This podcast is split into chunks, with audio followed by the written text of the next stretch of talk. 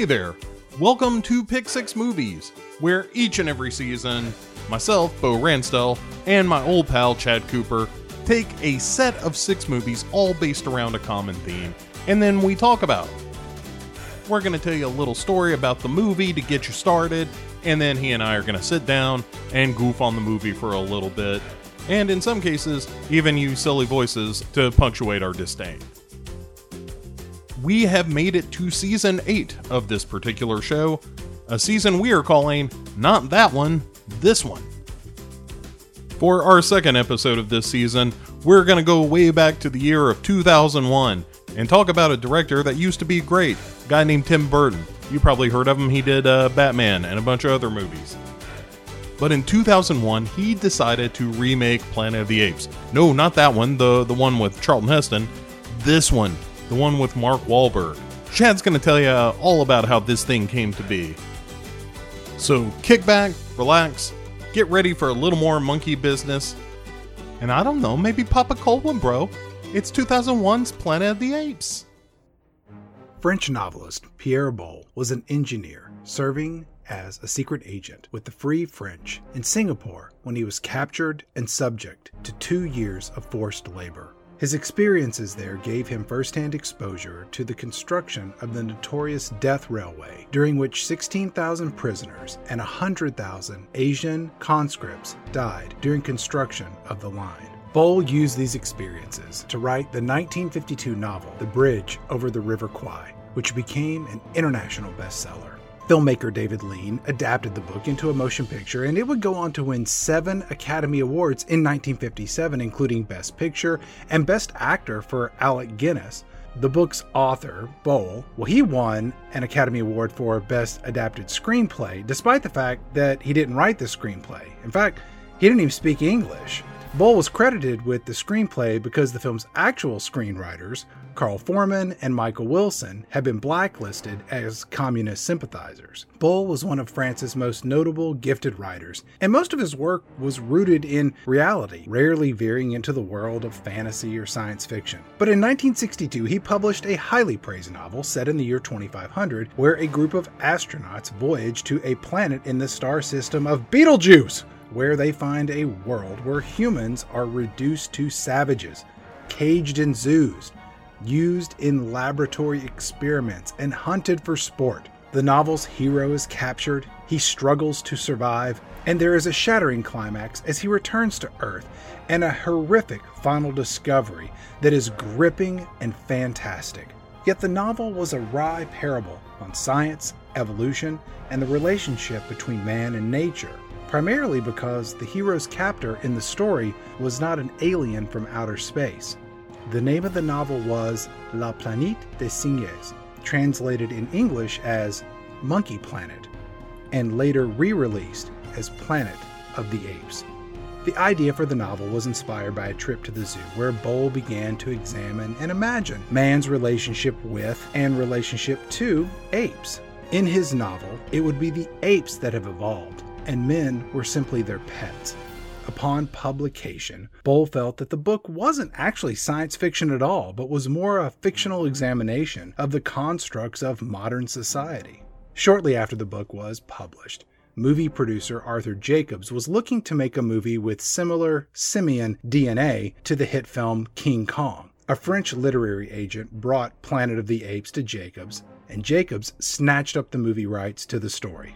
There was some initial apprehension to bringing this story to life because most people thought it was impossible, or it would come off looking ridiculous because, well, it had talking monkeys. Arthur Jacobs was close buddies with Charlton Heston, and Jacobs went to Heston and pitched the movie, and almost immediately Heston was on board and committed to the lead role, even though there wasn't even a script. Twilight Zone creator Rod Serling worked for over a year to adapt Boulle's novel into a screenplay, reportedly producing over 30 versions of the script of Planet of the Apes. While the movie slogged along in development, Jacobs went looking for a director. Originally, Jacobs wanted Blake Edwards, the director of Breakfast at Tiffany's, and Edwards would later go on to direct the Dudley Moore, Bo Derek sex comedy 10. Please see Season 6, Episode 2 for more on that movie. What I wouldn't give to see a Blake Edwards directed version of Planet of the Apes. A few more directors were considered, but the film stalled in development because, well, everybody approached to bring this book to life came to the same conclusion. A talking monkey movie is going to be an unparalleled disaster. Jacobs convinced Richard D. Zanuck, who was head of production over at 20th Century Fox, to give him $5,000 for a makeup test. They took 9 pages of Rod Serling's screenplay, with Charlton Heston as the lead astronaut, and the man in the monkey suit was none other than Charlton Heston's Ten Commandments co-star, Edward G. Robinson, see? As the science minister, Dr. Zaius, see? And along with Mr. Barbara Streisand, Josh Brolin, and Linda Harrison, who would later go on to be cast as Nova in the final version of the film, well, they did a screen test. And the final results of this makeup test were impressive. They weren't perfect, but they were good enough to gain momentum to get this thing moving forward. The special effects makeup master John Chambers was brought in to solve some heavy problems, like how are the masks going to allow the actors to express emotion, and how would the actors' voices be recorded? Chambers was tasked with creating masks that could also be put on and taken off very quickly. Now, while the special effects team struggled with these and other issues, screenwriters were working to solve script problems. Rod Serling stepped away as screenwriter, and Michael Wilson stepped in. Wilson had previously adapted The Bridge on the River Kwai and Lawrence of Arabia, but both were uncredited because he was also blacklisted as a suspected communist. As Wilson continued to craft his adaptation, much of Boulle's source material disappeared due to budgetary reasons. Gone were the technologically advanced primates living far in the future. Things were scaled down, and a creative decision was made to portray the primates as living in a more primitive world with horses and buggies and old-school shotguns and pistols, with their culture grounded in the rural hillsides of the mountains. Now, the biggest change from the source material is that the plot of the movie takes place on a post-apocalyptic Earth 2,000 years in the future, after nuclear war did its thing to end humanity as we know it. Now, the big twist of the movie is revealed when lead spaceman Taylor finds what remains of the Statue of Liberty in the Forbidden Zone. This, the original Planet of the Apes, came out in February of 1968, and it was a huge hit with critics and audiences. Box office receipts quadrupled the $6 million budget put in to make the movie. It put 20th Century Fox back in the black after losing a fortune on the Elizabeth Taylor costume extravaganza epic Cleopatra. And Planet of the Apes won not one, but 2 Oscars, including a Special Achievement Oscar for John Chambers' movie makeup, because, well, at the time, the movie makeup category was not recognized by the Academy. Planet of the Apes was a success because it was, well, first and foremost, a crazy space opera with talking monkeys and crash landing astronauts. But on top of all that, the movie was reflective of the political turmoil of the 1960s. It dealt with issues of social class, race, religion, government, all of this wrapped up in a palatable feature film. 2 years after the movie's release, the sequel, Beneath the Planet of the Apes, was released in 1970. This was followed by Escape from the Planet of the Apes, Conquest of the Planet of the Apes, Battle for the Planet of the Apes. There were 2 television series, one of which was an animated cartoon, all by the year 1975. Now, you pack that much Planet of the Apes into the public zeitgeist against a background of the Nixon presidency, and you know what? Enough is enough. The public pushed back from the table and said, hey, we're full up here on Planet of the Apes. And so it was that the Planet of the Apes franchise, Evolution, was put on hold for at least 2 decades. But not because movie makers didn't try hard to get a Planet of the Apes movie back into theaters.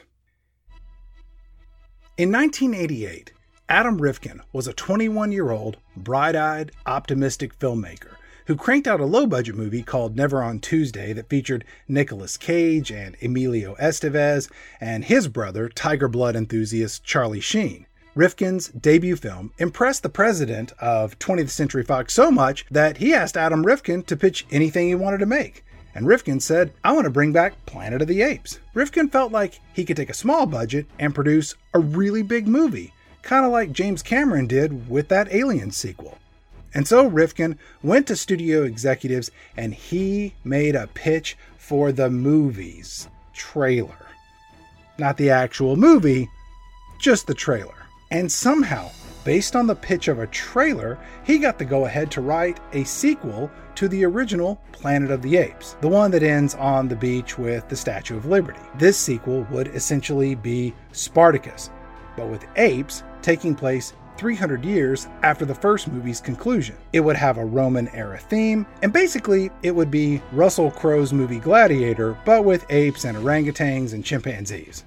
Note to self, watch Russell Crowe's Gladiator through Snapchat Monkey Face Filter. 20th Century Fox was bananas about this movie. Famed makeup special effects master Rick Baker was going to do all of the monkey mask. Bridget Fonda's husband and Oingo Boingo frontman Danny Elfman was going to score the film. There were talks of having Tom Cruise star in the movie. Rick Baker, Danny Elfman, Tom Cruise. For the young 21-year-old Adam Rifkin, this all seemed too good to be true, because it was. The studio president at 20th Century Fox that was all behind Rifkin bringing Planet of the Apes back to the big screen, well, he got replaced, and then Rifkin's version of a Roman-themed Planet of the Apes took two steps back from pre-production and found itself simply in development. The new 20th Century Fox studio brass didn't care for the script that Rifkin produced because it had a downer of an ending. The studio wanted people leaving with a smile on their face, so there were rewrites on the script, and over time the project just kind of died and faded away. But don't feel too bad for young Adam Rifkin. He went on to write the sentient talking action figure movie Small Soldiers and the farcical man versus rodent comedy Mouse Hunt. And so it was that Planet of the Apes went silent. Until Oliver Stone showed up. Don Murphy, who produced Stone's ultra-violent Natural Born Killers, really wanted to jumpstart Planet of the Apes, but he needed a director. So he thought, say, what about Oliver Stone? So Murphy asked Stone to direct the movie, and Oliver Stone said, huh? Sure, whatever. Reportedly, a meeting was held with studio executives, including Peter Rice, who was 100% Team Planet of the Apes, and there was Oliver Stone and producer Don Murphy. And at this meeting, Oliver Stone starts things off by saying, hey, I just recently watched the original movies and I thought they were awful. Then Stone went on to propose the idea of making a movie where the apes are discovered cryogenically frozen and they have secret numeric codes that unlock the mysteries of the Bible, which will predict the end of the world. Evolution, apes, the Bible, Oliver Stone. You certainly have my attention. Somehow word leaked that Oliver Stone, that Oliver Stone, was going to direct a Planet of the Apes movie, but the powers that be quickly put those rumors to rest and said he's just going to executive produce the movie. They brought in Terry Hayes, who penned two Mad Max sequels, and the Nicole Kidman-Sam Neill sinking ship thriller Dead Calm. Now, this new interpretation would be titled Return of the Apes and would start off in present day with a plague that causes all babies to be born dead. It turns out that the dead baby plague is a DNA time bomb that was implanted over 100,000 years ago. Using genetic time travel, they go back in time when the Paleolithic humans were doing battle with evolved apes. Then things get really weird, and it ends up with a Statue of Liberty nod to the original movie. Don't worry too much about it. The chairman of 20th Century Fox Studios at the time said that the movie was, quote, one of the best scripts I've ever read. But another lower-level executive said it could use some work. This lower-level executive recommended that the time-traveling scientist who finds himself in ape land, well, he suggested, hey, what if the apes are playing baseball, but they don't know that they need something to make the game work, like the pitcher or something, see? And our outer space scientist, he comes along and he's like, look, you guys are missing the pitcher in baseball. And the apes are all like, hey, now we understand how baseball works. And then all of the apes start playing baseball. Seriously, I would love to see this movie. About this time, two big Hollywood heavyweights got involved. Number one, Philip Noyce, who had produced the Tom Clancy, Jack Ryan thrillers, Clear and Present Danger, and Patriot Games. The second Hollywood heavyweight to get involved was none other than Arnold Schwarzenegger. That's right, it was Arnold that was going to play this time-traveling scientist, essentially reprising the Charlton Heston role from the original film. Think about that. Oliver Stone presents Arnold Schwarzenegger in Planet of the Apes where monkeys play baseball. Doesn't it all just sound so wonderful. A draft of the screenplay was delivered, but without the monkeys playing baseball. Oh man. And the executive who wanted to see those monkeys playing baseball in this movie, well, he was unhappy because it was his idea and it got left out. So he fired the screenwriter, and then super producer Philip Noyce moved on shortly thereafter. And then Oliver Stone grabbed his keys and he left the party. But guess who showed up to keep this party going? Chris Columbus, you know, the director of Home Alone, Season 4, Episode 5, and Pixels, Season 7, Episode 5. And about this time, there were reports of test screenings with the apes on snow skis. Oh my God, this is the thing of my dreams. Now at this time, Chris Columbus was fresh off not getting a Fantastic Four movie off the ground. Excuse me. Note to self, do an episode on the Fantastic Four later this season. So Chris Columbus and crew brought in Sam Hamm, who wrote the screenplay for the Michael Keaton, Jack Nicholson superhero extravaganza, Batman, and its sequel, Batman Returns, both of which were directed by Tim Burton. Can you see how this is all coming together? Sam Hamm, what a great name. Sam Hamm came in and he wrote a more family-friendly version of Planet of the Apes. He wanted to tip his hat to the original movie and incorporate elements from Boulle's original novel. Now, although Sam Hamm, it's fun to say that name, Sam Hamm. Sam Hamm's script did keep the dead baby plague from the previous version of the script, but this time the plague would be brought to Earth by an ape astronaut. And in this case, the babies would show up all Benjamin Buttoned as old people when they were born, but instead of aging backwards, these babies would just die. So scientists working at, where else, Area 51, they travel in the ape spaceship to the ape's home planet to find a cure, and the planet is filled with monkeys in three-piece suits, with high-powered monkey guns, and they're flying monkey helicopters. The scientists find a cure, and they return to Earth 70 years later, and it turns out that apes have taken over Earth, and the Statue of Liberty is now crudely chiseled into the face of a giant grinning ape. Oh my God, this sounds incredible. How has this movie never been made? Now at this time, Schwarzenegger was still attached to Star, but the studio wasn't cool with the script.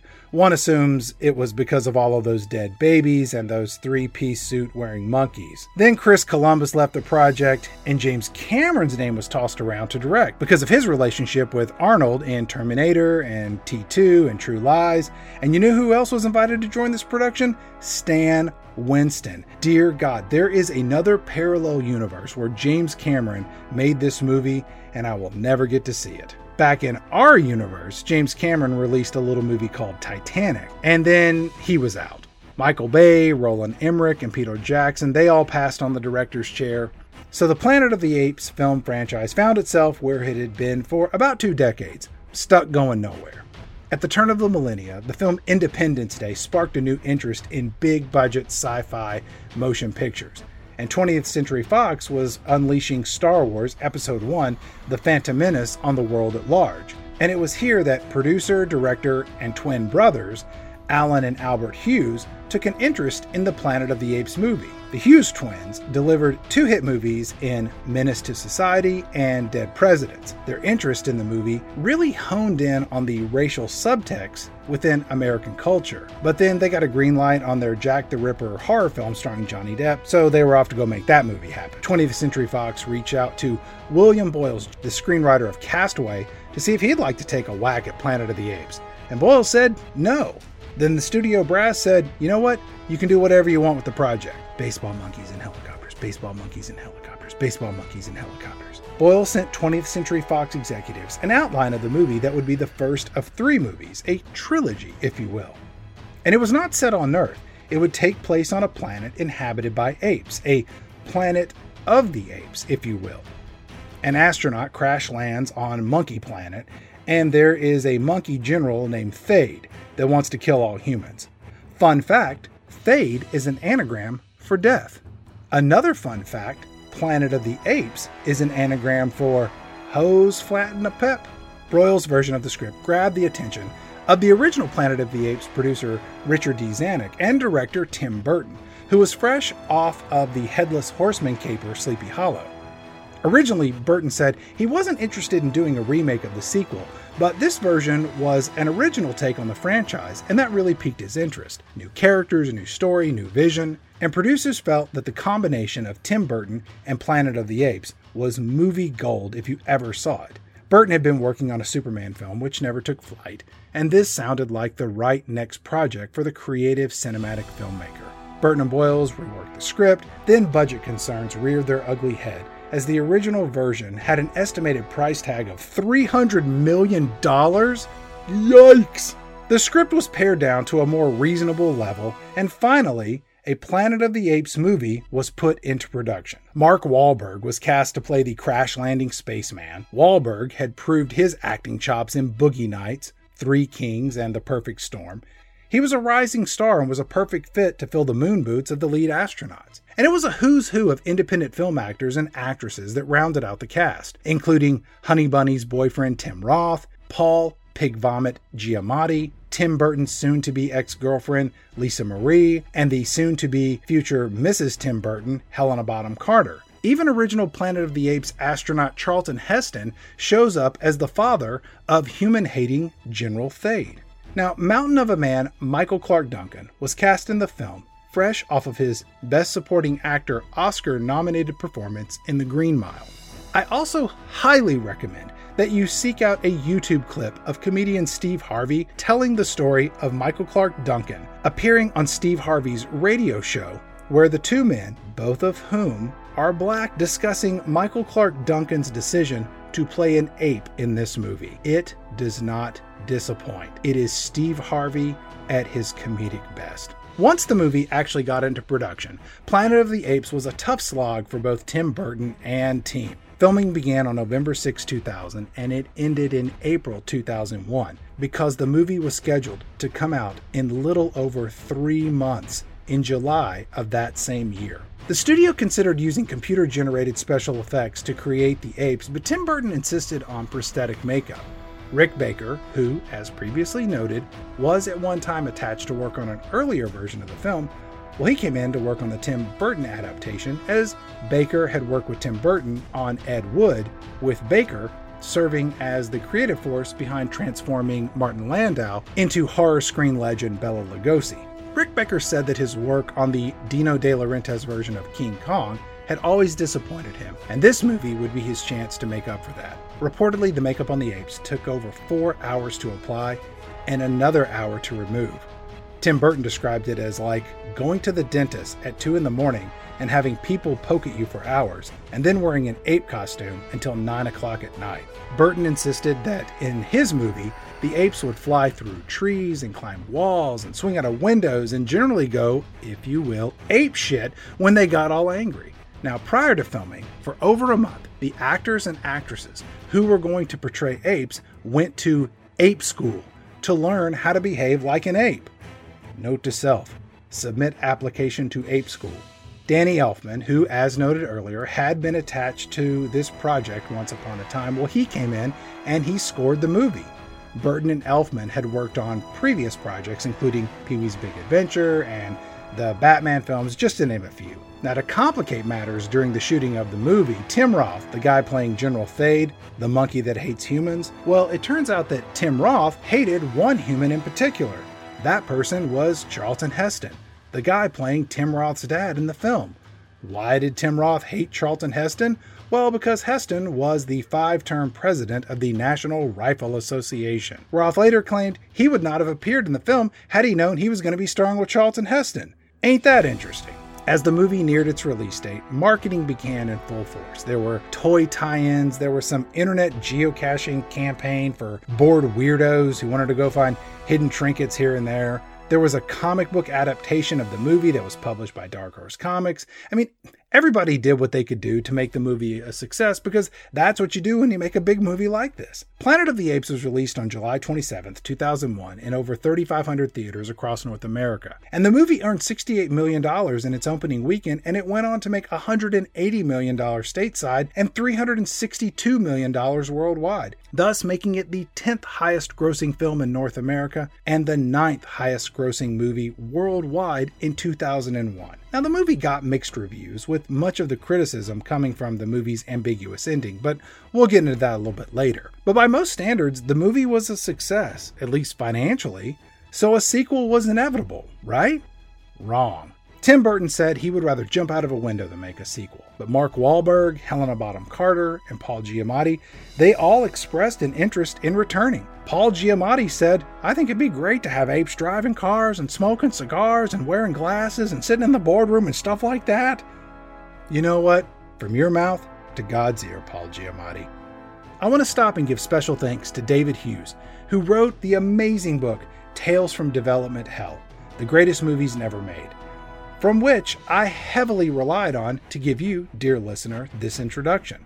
If you enjoyed it, please go buy David Hughes's book, where you can learn more about all kinds of movies that got caught up in development hell, including Tim Burton's Batman, Peter Jackson's Lord of the Rings, the Tomb Raider film, which we featured in Season 7, Episode 1 on Pick 6 Movies. There's a great chapter about James Cameron, among others, trying to remake The Fantastic Voyage. It's a great book. Plus, you can get even more details about the production of this movie. You know, Planet of the Apes. No, not that one. Tim Burton's Planet of the Apes. You know what? Let's stop wasting time and let's get Beau in here and discuss this movie. I mean, seriously, how can a film that proved to be such a financial success not have a sequel? And is it wrong if you get a little tingle when you see Mark Wahlberg kiss a monkey version of Helena Bonham Carter? And are the rules of monkey baseball the same as human baseball? You know what? Let's wait no more. Ladies and gentlemen, enslaved humans and damn dirty apes, I give you 2001's sci-fi masterpiece of cinema, Planet of the Apes.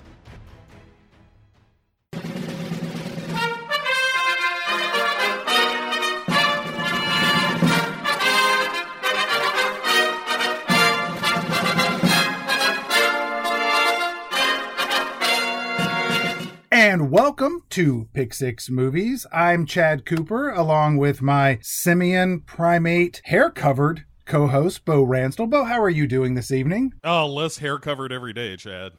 Yeah, I mean, I can't remember who said it. It's migrating. It goes from forehead to back. But we're going to talk about a very hairy movie. We are talking about 2001's Planet of the Apes, as the introduction detailed. Yeah, Planet of the Apes is one of those movies. I probably haven't seen the original in, 10 years or so. Mm-hmm. But I like the fact that that movie has a lot of lobotomies in it. Mm-hmm. That makes me pretty happy. I can't remember who did the score for it, but I think the music in the original Planet of the Apes is pretty terrific. Charlton Heston looks fantastic. I'm like, I wish I could look that good as an old man. He's walking around on a loincloth, showing off a six-pack, a pair of pecs that'll put out your eyes if you blink twice. He's this bronze god. He's just machismo come to life. I think I might be in love with him. There's nothing wrong with that. I've got a little bit of a crush on Roddy McDowell as an ape. By the way, Jerry Goldsmith, confirmed, Jerry Goldsmith did the original Planet of the Apes music. So this movie starts off, and we briefly see a red planet, and it's obfuscated by this red monkey battle helmet. And then, look, if you had never seen this movie before, if someone just turned it on, and you see the opening credits to this film, you are introduced to this unbelievable bazaar of actors and actresses that are going to be in this film. As it starts off, you get Mark Wahlberg. You're like, well, okay, that makes sense. And then Tim Roth. And you're like, hey, I didn't know he was in this. You know, Tim Roth is in Planet of the Apes. Yeah, he's in this. Helena Bonham Carter. You're like, well, that makes sense. Tim Burton film. Sure, Johnny Depp's going to make an uncredited cameo at some point as a monkey. Michael Clark Duncan. Ugh, this is going to get uncomfortable. Yeah. And then you get Country Music Hall of Fame inductee Chris Christopherson. You're like, what the fuck? I see Chris Christopherson's name and I get excited. Like, I flash back to Blade. Lone Star. Sure. I mean, yeah, if you want to go fancy John Sayles, I'll take my Guillermo del Toro Blade 2 any day of the week. I unironically really enjoy Chris Christopherson. I think Sunday Morning Coming Down is a fantastic song as well. Beau, if I told you, hey, did you hear Chris Christopherson's going to be in the new Planet of the Apes movie? You're thinking, oh, that makes sense. You know who else is going to be in there? Conway Twitty. and Waylon Jennings. I would be excited about it, except every time I see his name in the credits, because I've seen this movie a couple of times now, and it reminds me, oh yeah, he's in this movie about 10 minutes more than I am, and then goes away, and that's not what I want from Chris Christopherson in a Planet of the Apes movie. I need him to be the hero. Hey, we're not done there. David Warner. And you're like, didn't we just see him commanding the Tiger Claw and Wing Commander? We did. What is going on in this film? Yeah, and also the fact that it begins with a Tim Burton film when once upon a time, that was cause for celebration. I mean, those days are long since past, but at one time, Chad. That mattered.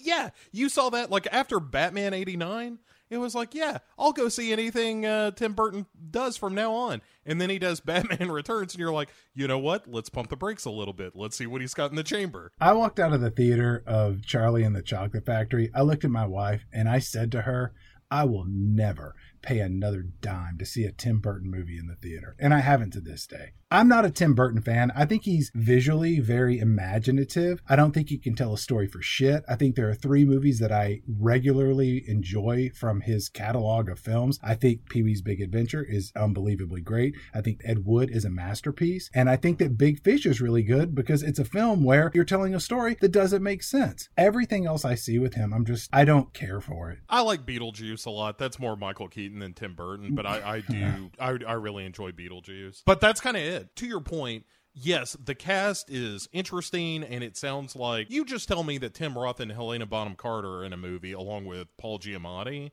and I want to see that movie. Unless you hear that it's Planet of the Apes, and then you're like, what?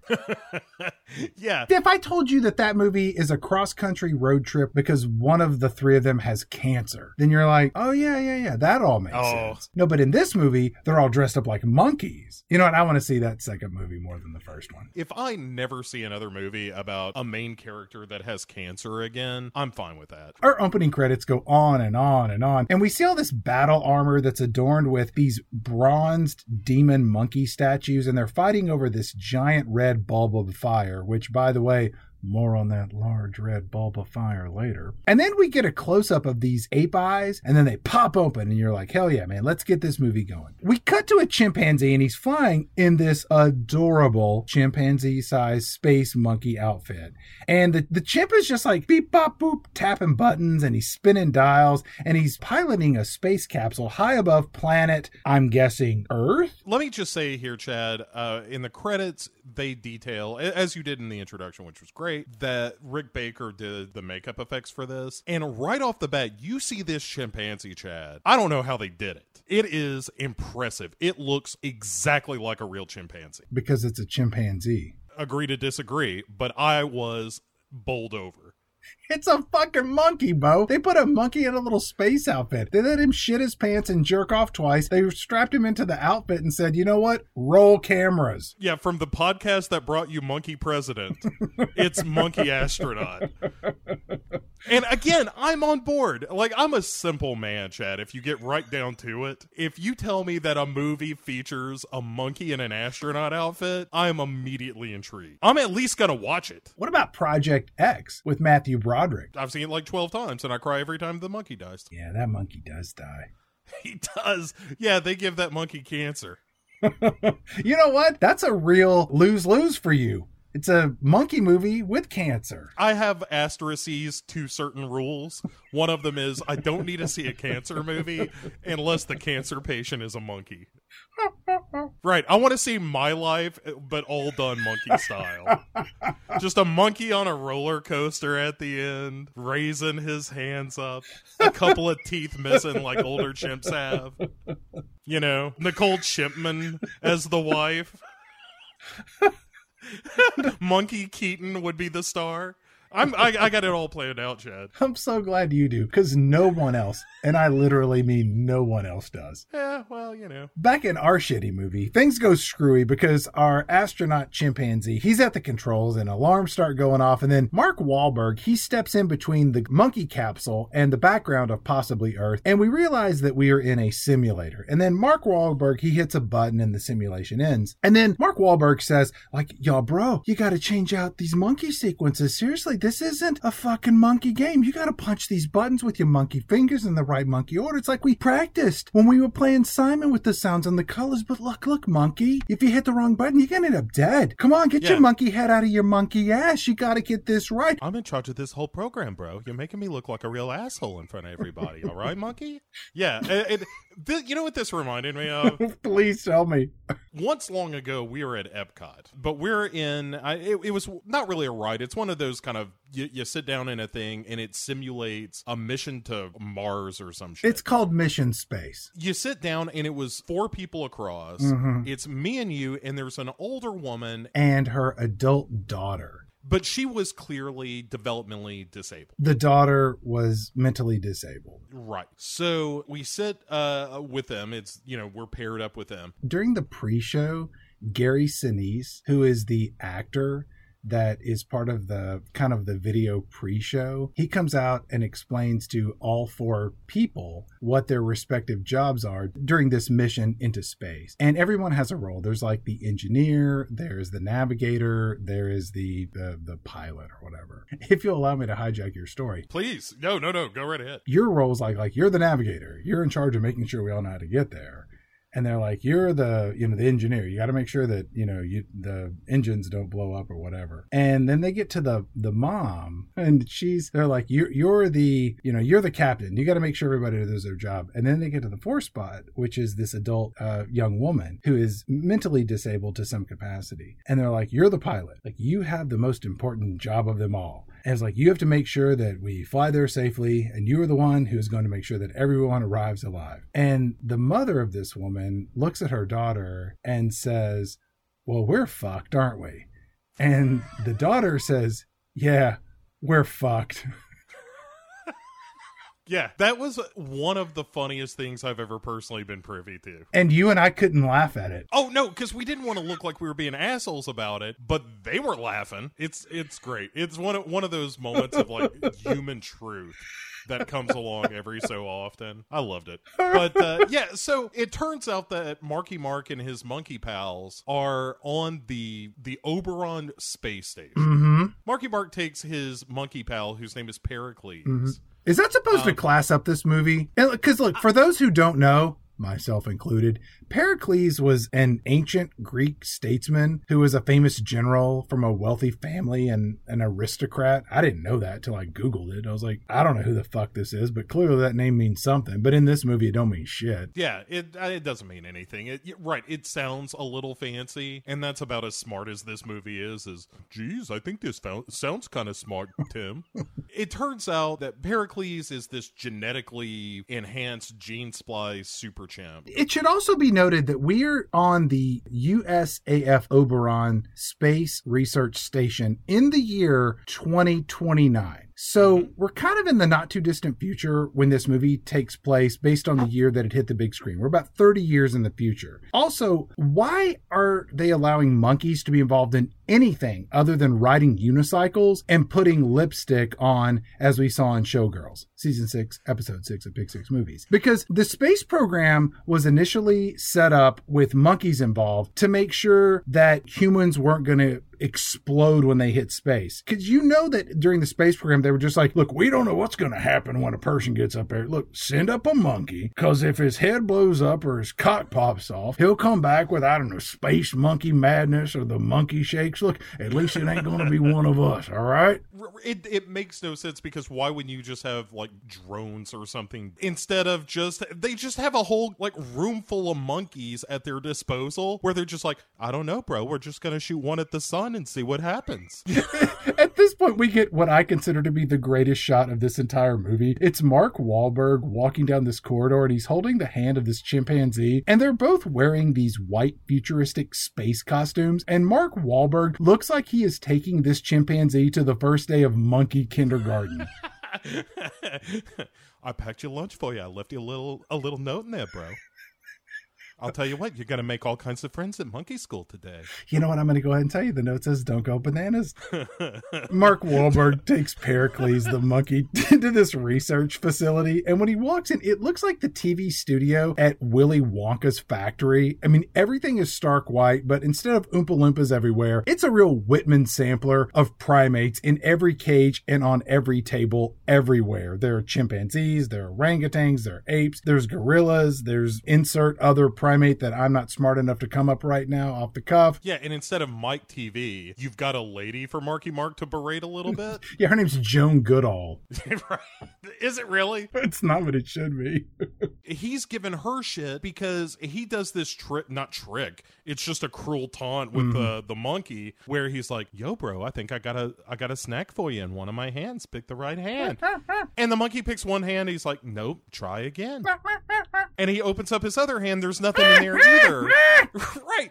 And the woman is like, Joan Chimple is like, hey man, don't tease the monkeys. First of all, it's an asshole thing to do. Second of all, all you're doing is getting the chimp worked up. You're just teaching him to beware the hand of man. And he's like, oh, really? When was the last time you had a date, huh? And you're just like, whoa, whoa, whoa. Like, I don't know what the relationship is between these two characters, but they are the prime candidates for a knife fight at the, like, Oberon Fight Club. Yeah, there's a little more back and forth between these two, and you're like, are they going to be romantically involved? But you're like, you know what? It don't matter. Let's just move on. Then Mark Wahlberg gets a video message from his friends back on Earth, and all of his friends look to be having, like, this drunken pool party, and we get a lot of unnecessary exposition. Like, Mark Wahlberg has been in space for 2 years, and Mark Wahlberg really wants to be a pilot, but they only let monkeys fly the spaceships. And there's another couple that's engaged, but none of this matters at all. Yeah, there's something about him, like, settling down that doesn't mean anything. Somebody got engaged, and it's like, I don't know who these people are. I don't even know their relationship to Marky Mark. No, it doesn't matter for shit. Again, this movie is so poorly written. And this is one of the first shots across the bow to let you know, like, hey, don't pay too much attention to anything because none of it matters. Then the power on the space station goes out. That seems kind of serious, right? You know, it's not like where someone on the ship was like, hey, did somebody start the microwave and the dishwasher at the same time? You can't run them both simultaneously. They're on the same circuit breaker. Give it a flip. One or the other, people. One or the other. You can't wash dishes and you can't heat up your popcorn. Pick which one you want and choose accordingly, all right? Give it a flip. Flip it back, and you're good to go. It's washer or the dryer, not both. The crew on the space station is just like, that's curious, isn't it? All of the power everywhere completely went out. How odd. How very queer that the life-giving power of this space station were to suddenly fail. I'm glad we're all trained not to panic in this scenario. Mark Wahlberg goes to the bridge of this, you know, whatever space station, and off in the distance, there's some kind of a space storm going on, and I was like, did that cause the outage? Maybe not. Who cares? And then one guy says, and this is kind of weird, he's like, I'm getting every electronic communication from Earth from all time, all at once. And then we see images of like Hitler, and then there's a cooking show, and we see Bill Clinton, and then the Pope, and then the raising of the flag at Iwo Jima. But you know what's not in this? There's no pornography. If this is 2029 and we're looking at all electronic communications of all time, there is absolutely going to be pornography transmitted. In fact, the odds are so stacked, not only that you're going to see pornography, I think there's like a 99% chance that all of the video transmissions are just going to be sweaty people smacking against one another. Yeah, you'll be lucky to get a glimpse of Hitler amongst the golden showers. Yo, bro, I think I just saw Mother Teresa in there, but it could have just been a porn star dressed like her. I don't know. And then the captain, I guess, of this ship, he says, Mark Wahlberg, get your monkey ready. We have standard operating procedures that involve when a space storm shows up, we fire a monkey in a capsule to handle the situation. Yeah, just shoot a monkey at it. That's my motto, too. You know, like my air conditioner went out.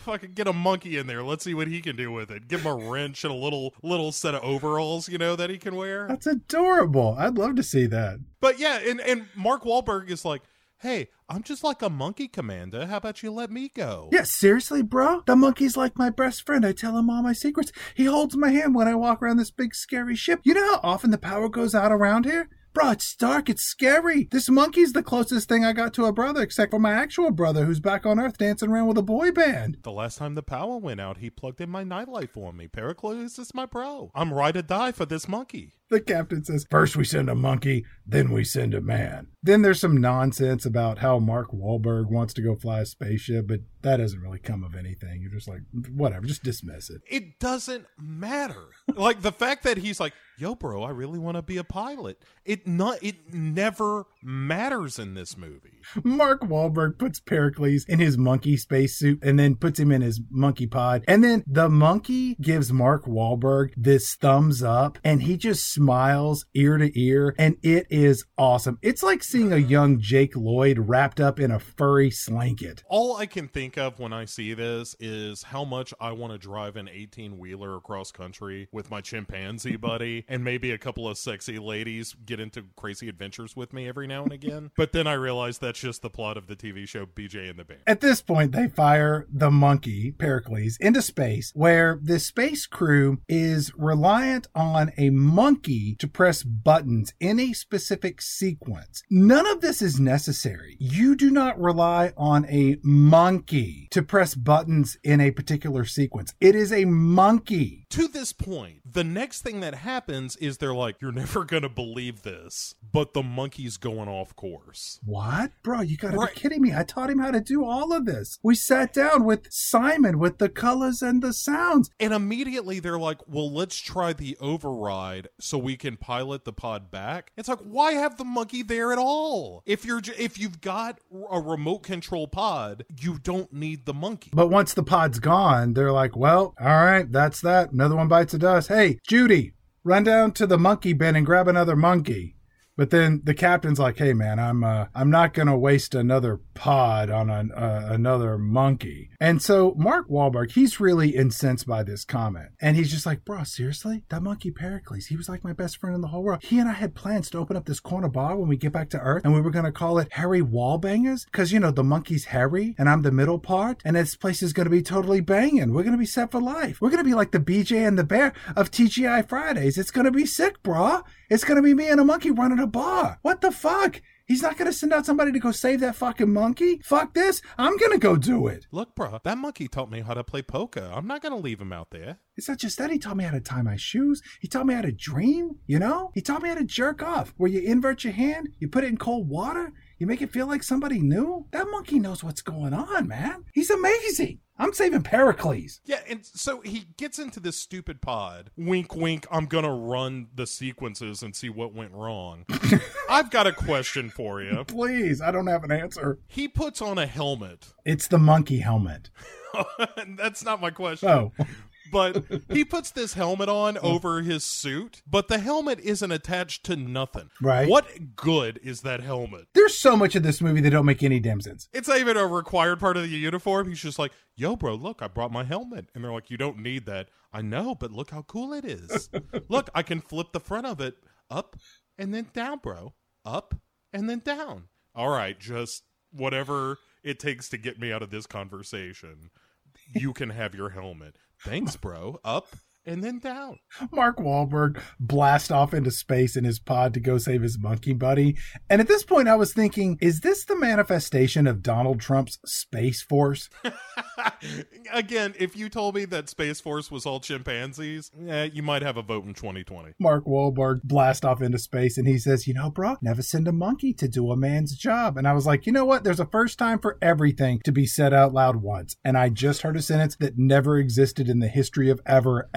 Yeah, you're probably right. I'm trying to think of any scenario where somebody would be like, you know what, bro? This is a man's job. We ought to send a monkey first. And then the power in Mark Wahlberg's pod goes out because, you know what? That's what happens to technology in this world. You know what? Trump and his stupid Space Force. Dumbass. Back on the space station, the crew of like 5 that we actually see, they start getting a mayday call from some random guy. More on that mayday call around the end of what, Act 2? At the time I gave up hope.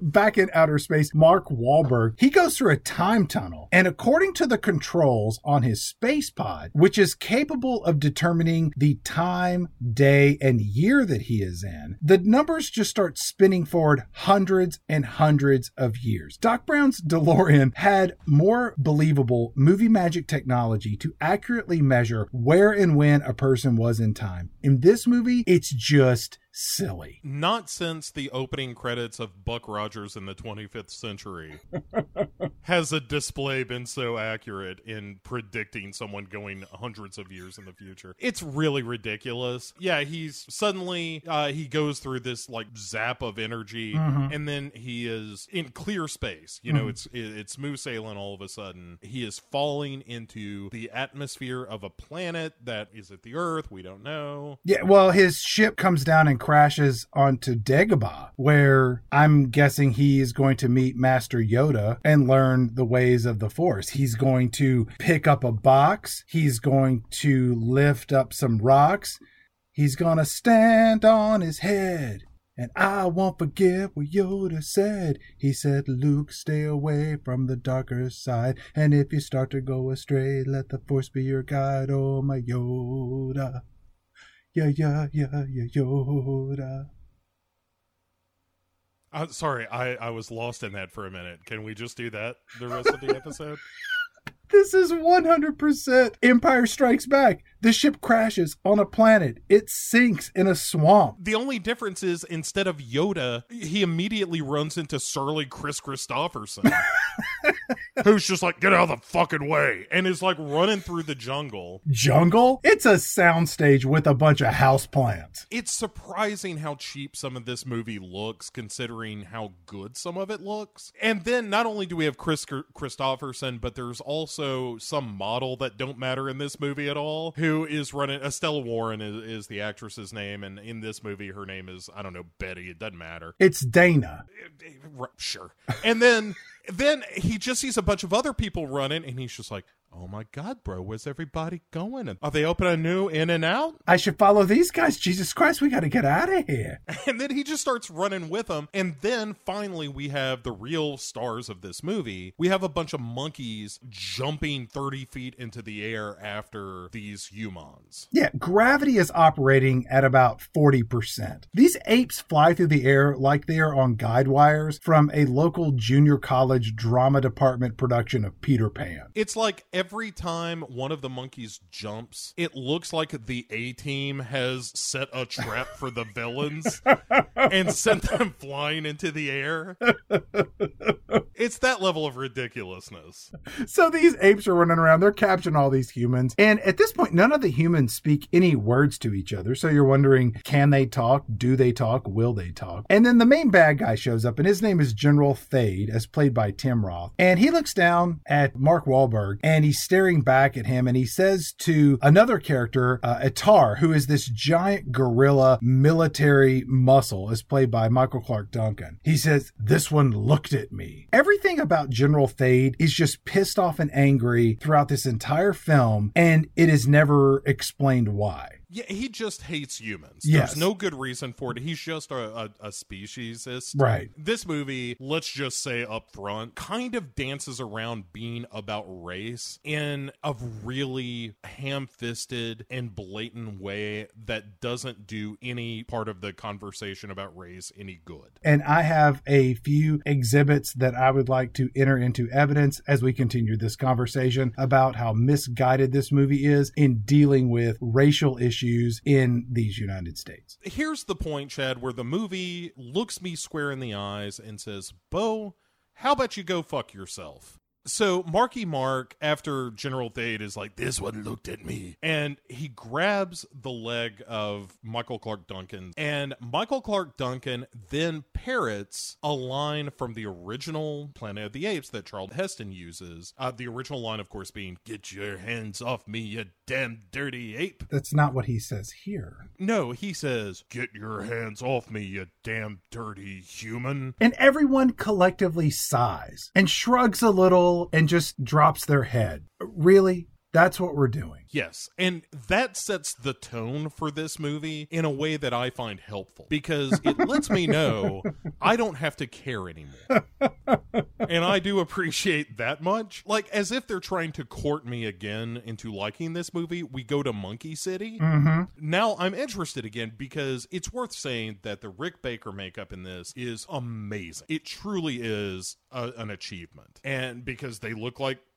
fucking real monkeys that talk and move around. Like, some is better than others. Like, we'll talk about the Helena Bonham Carter mask is not so great, but like the Michael Clark Duncan one and the General Thade makeup for Tim Roth, it's genuinely, like, I'm so glad that they didn't try to CGI this, because it would have looked terrible at the time. This actually looks like something that could hold up. Like, if the movie were actually good, then it would have been the thing that made it sort of evergreen, that no matter what, this would always be pretty impressive makeup. After they capture all the humans, they put them in this big rolling wooden wagon. It kind of looks like that wagon that Stromboli used to carry Pinocchio and all those cigar-smoking Lost Boys to Pleasure Island. This wagon rolls into a set that looks a lot like Endor, where the Ewoks lived and worked and loved and played and had dreams and hopes. And as the wagon rolls in, fans of the original motion picture are treated to seeing actress Linda Harrison in the cart of humans. And Harrison was Nova in the original Planet of the Apes. And she was, of course, the woman that has no real dialogue in the original movie and is objectified by Charlton Heston for the entirety of the film. Right. So she kind of pops up to sort of like shake her head and grunt a little. So you're like, hey, that's fun. We're doing continuous callbacks to the Charlton Heston Planet of the Apes movie. That's what we're going to do from Dan Dirty Apes. Now we're getting the woman from the original film. So let's just continue to hit the beats that we know and love from the original film. Right. And this violates the Beau Ranstall rule of filmmaking number 7, mm-hmm. which is quit reminding me of much better movies in your crappy movie. And this movie does not do that. It continually reminds you of better movies that you would rather be watching. Yes, namely Planet of the Apes, which every time they reference that movie, it's like, yeah, that was so much better than this. It's here that we get treated to a tour of the monkey world, and it has everything that you would want in a monkey world. There are monkeys getting high on the streets. There's a monkey getting a haircut. There is an organ grinder, but in this instance, the monkey is the one turning the crank on the music box, and the one doing the dancing on the street is a humiliated little person struggling to pay his bills as a working actor in Hollywood. Yeah, it's an upside down world, Chad, where monkeys rule and little people are made to dance. Mark Wahlberg, he finally starts making sense of all this, and he's like, hey, brah, where am I? What is this place? What's going on? Which, number one, why would he assume that everyone here speaks English? And number two, why does everyone in this movie speak English? It's a fine question, Chad. I have no answers for you. I don't know why the monkeys are speaking English. I guess, I mean, once we get to the end of the movie and the big secret is revealed as to the origin of the monkey civilization, yeah, maybe that makes sense. But it also feels like there should be their own dialect and their own slang. Like almost a Clockwork Orange style peppering of unfamiliar words into their language. Right. Everyone, of course, has seen the British miniseries Threads about nuclear war. Of course. But at the end of that, mm-hmm. when they flash forward like 20 years in the future, right. after society has broken down, they've got their own language in that movie, and that makes more sense to me than everyone just being like, yo, bro, did you happen to catch the game last weekend? Boy, those Jets were really something on the field. They really pulled it off in the fourth quarter. And everyone's like, uh-huh, go on. This is all very interesting. We at least get something that does my heart good, which is these monkey kids throwing rocks at these terrible humans. It's at this point we meet Ari, who is played by Helena Bonham Carter. And Ari is the compassionate female adult chimpanzee who has the Jennifer Aniston haircut that was so wildly popular in the late 90s. I didn't notice that, but you're absolutely right. I didn't realize that this monkey had the Rachel. That's very funny. Helena Bonham Carter, she's wearing this face prosthetic that you mentioned earlier, and it looks a lot like the prosthetics that Rick Baker created to make the Who's in Whoville for How the Grinch Stole Christmas, which came out a year prior to this movie. If you want to hear more about that, please go to Pick Six Movies, Season 4, Episode 1. Very funny. These prosthetics appear to impact an actor's ability to breathe inward, as well as how they speak outward through the latex and how it impacts their teeth and their lips. My overall point is that whenever you wear this, you sound a lot like Jack Palance. For example, our sympathetic female lead chimpanzee, Ari, tells some boys, as you noted earlier, that are throwing rocks at the humans in this wooden wagon. She comes in and she's like, "You there who said you could throw rocks at these humans." And this kid monkey, he's like, "My dad said it was okay to treat humans like shit." And then Ari says, "Your father was wrong, and you can tell him that I said so." "You're living in a city of monkeys. Believe it or not." This kid monkey looks at her and goes, "Human lover!" And he bangs his chest. Ari turns around and she makes eye contact with Mark Wahlberg. This kid clearly has an eye for matchmaking because he knows when, you know, chimpanzees are getting the hots for humans. Kathump, kathump. It's here that we get to meet Paul Giamatti as Limbo, who is this orangutan who is a slave trader of humans. Mm-hmm. And Giamatti, he sees all the captured humans and he's like, "Oh, these humans are sleazy and scuzzy, but you know what? I'll take them, I'll clean them up, and I'll make a buck or two off peddling human flesh. You know what? Also, audience, I'm going to be the misguided comic relief in this movie. Me, Paul Giamatti, hilarious slave trading orangutan." You know, Paul Giamatti, I dearly love him as an actor, not just because I think he's a great actor, but also because he likes to do weird shit. Clearly, this is a big budget movie, but he also wanted to do a sequel to the movie Bubba Hotep called Bubba Nosferatu, in which he was going to play the president and was actually going to produce this movie. Now, the movie never came to fruition, but the fact that Paul Giamatti was like, "Huh, that sounds like a real good idea." This is why I love Paul Giamatti. And here, like you said, he's the comic relief of the film. But I don't know that making a slave trader your comic relief under any circumstance is necessarily a great idea. No, it's not. And most of the comedy, quote, comedy of this character comes from the fact that he's a hapless slave trader. Yes. All these humans are being shifted into two different groups. There are women in one group, men in the other. And then as they split up, we hear Chris Christopherson say to his daughter, "Don't be afraid." So you're like, oh, these humans can speak English? That's good to know. They were just giving Marky Mark the cold shoulder the whole ride over. We was like, "Yo, bro, where am I?" And they were like, "Just don't encourage this. Don't. No, don't. He's not one of us. Boy, this thing's rickety. I'll tell you, they don't have shocks here? No suspension? Oh, my goodness. And also, hey, bro, can you say anything? You got a real bad throat problem there, bro. You probably need a lozenge or something. I've got some in my spaceship. Did I tell you I came here in a spaceship?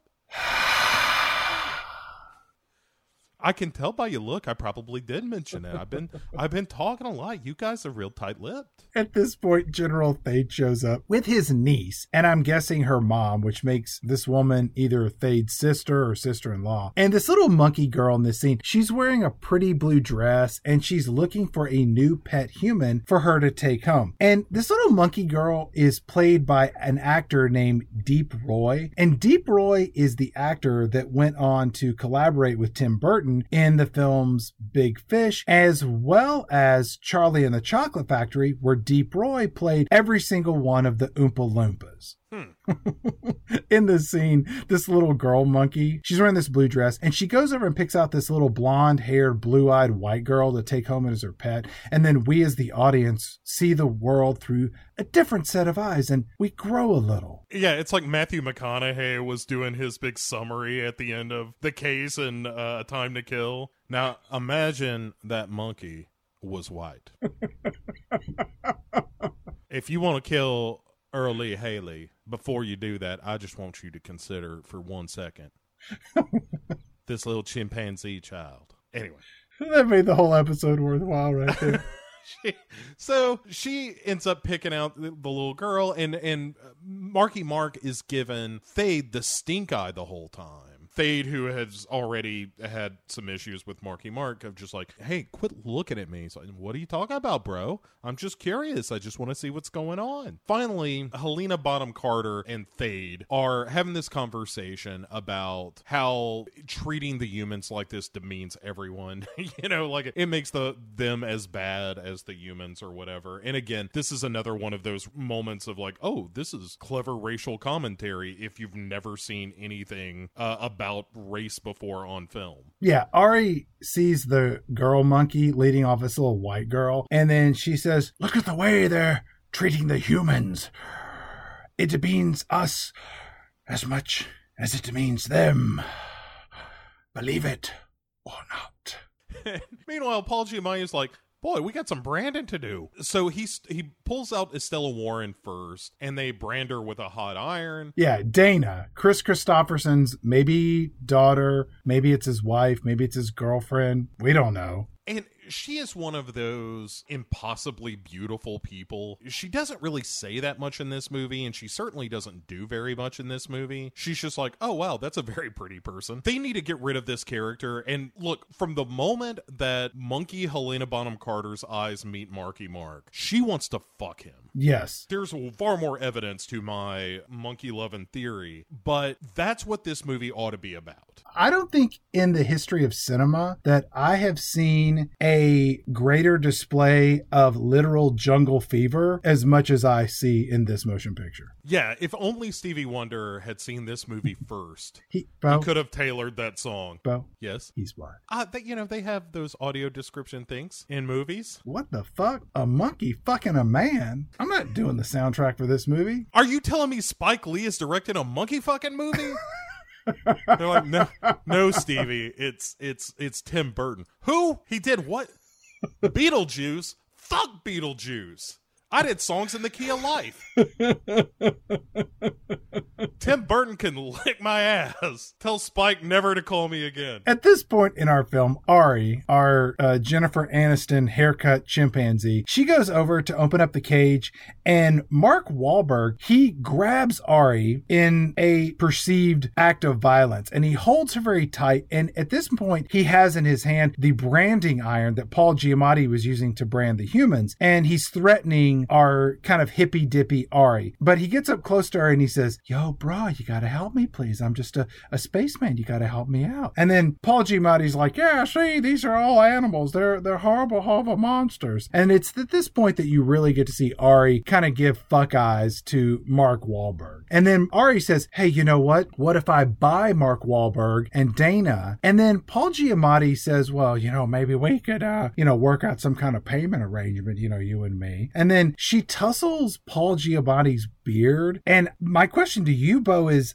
Ari implying that she will fuck Paul Giamatti to get these two humans? I think she is, but I don't think she's planning on any follow through here, because she's got her eye on a different fella. But I think she is using her chimp sexuality to get her way. We cut back to Ari's house, where we get to meet her father, Senator Sander, played by the aforementioned David Warner. And he's got some real money. He's got a house full of human servants and slaves. He's an ambassador to what we don't know, but he's an ambassador. Don't matter. There's also an ape named Krull that's helping out around the house, and it turns out that Krull is a disgraced former soldier that had a run-in with General Thade. We might touch on that later, but just keep that in mind. There's a lot of characters in this movie. Yeah. Also, going back to rule number 7, Krull is a better movie than this. Ugh, maybe. It had the cool knife. You know what? Put a pin in that. I got some thoughts on that for episode 6 of this season.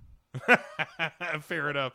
But yeah, and David Warner is complaining about like wild humans being in his house as he's about to have this big dinner party. Marky Mark is like, hey, bro, why are all these monkeys acting like this? This is crazy. It's like a topsy-turvy world. Estella Warren is like, well, how else would they behave? They're, they are our masters. And he's like, I just don't get it. I'm from the United States Air Force. I I don't know anything about this crazy monkey world that we're living in over here. Turns out Sandar's having dinner with this Senator Nato, who is played by the guy that played Otho in Beetlejuice. And so these apes have a constitutional democracy, right? Because we have senators and ambassadors. They all represent the collective population and help to guide policy in their government.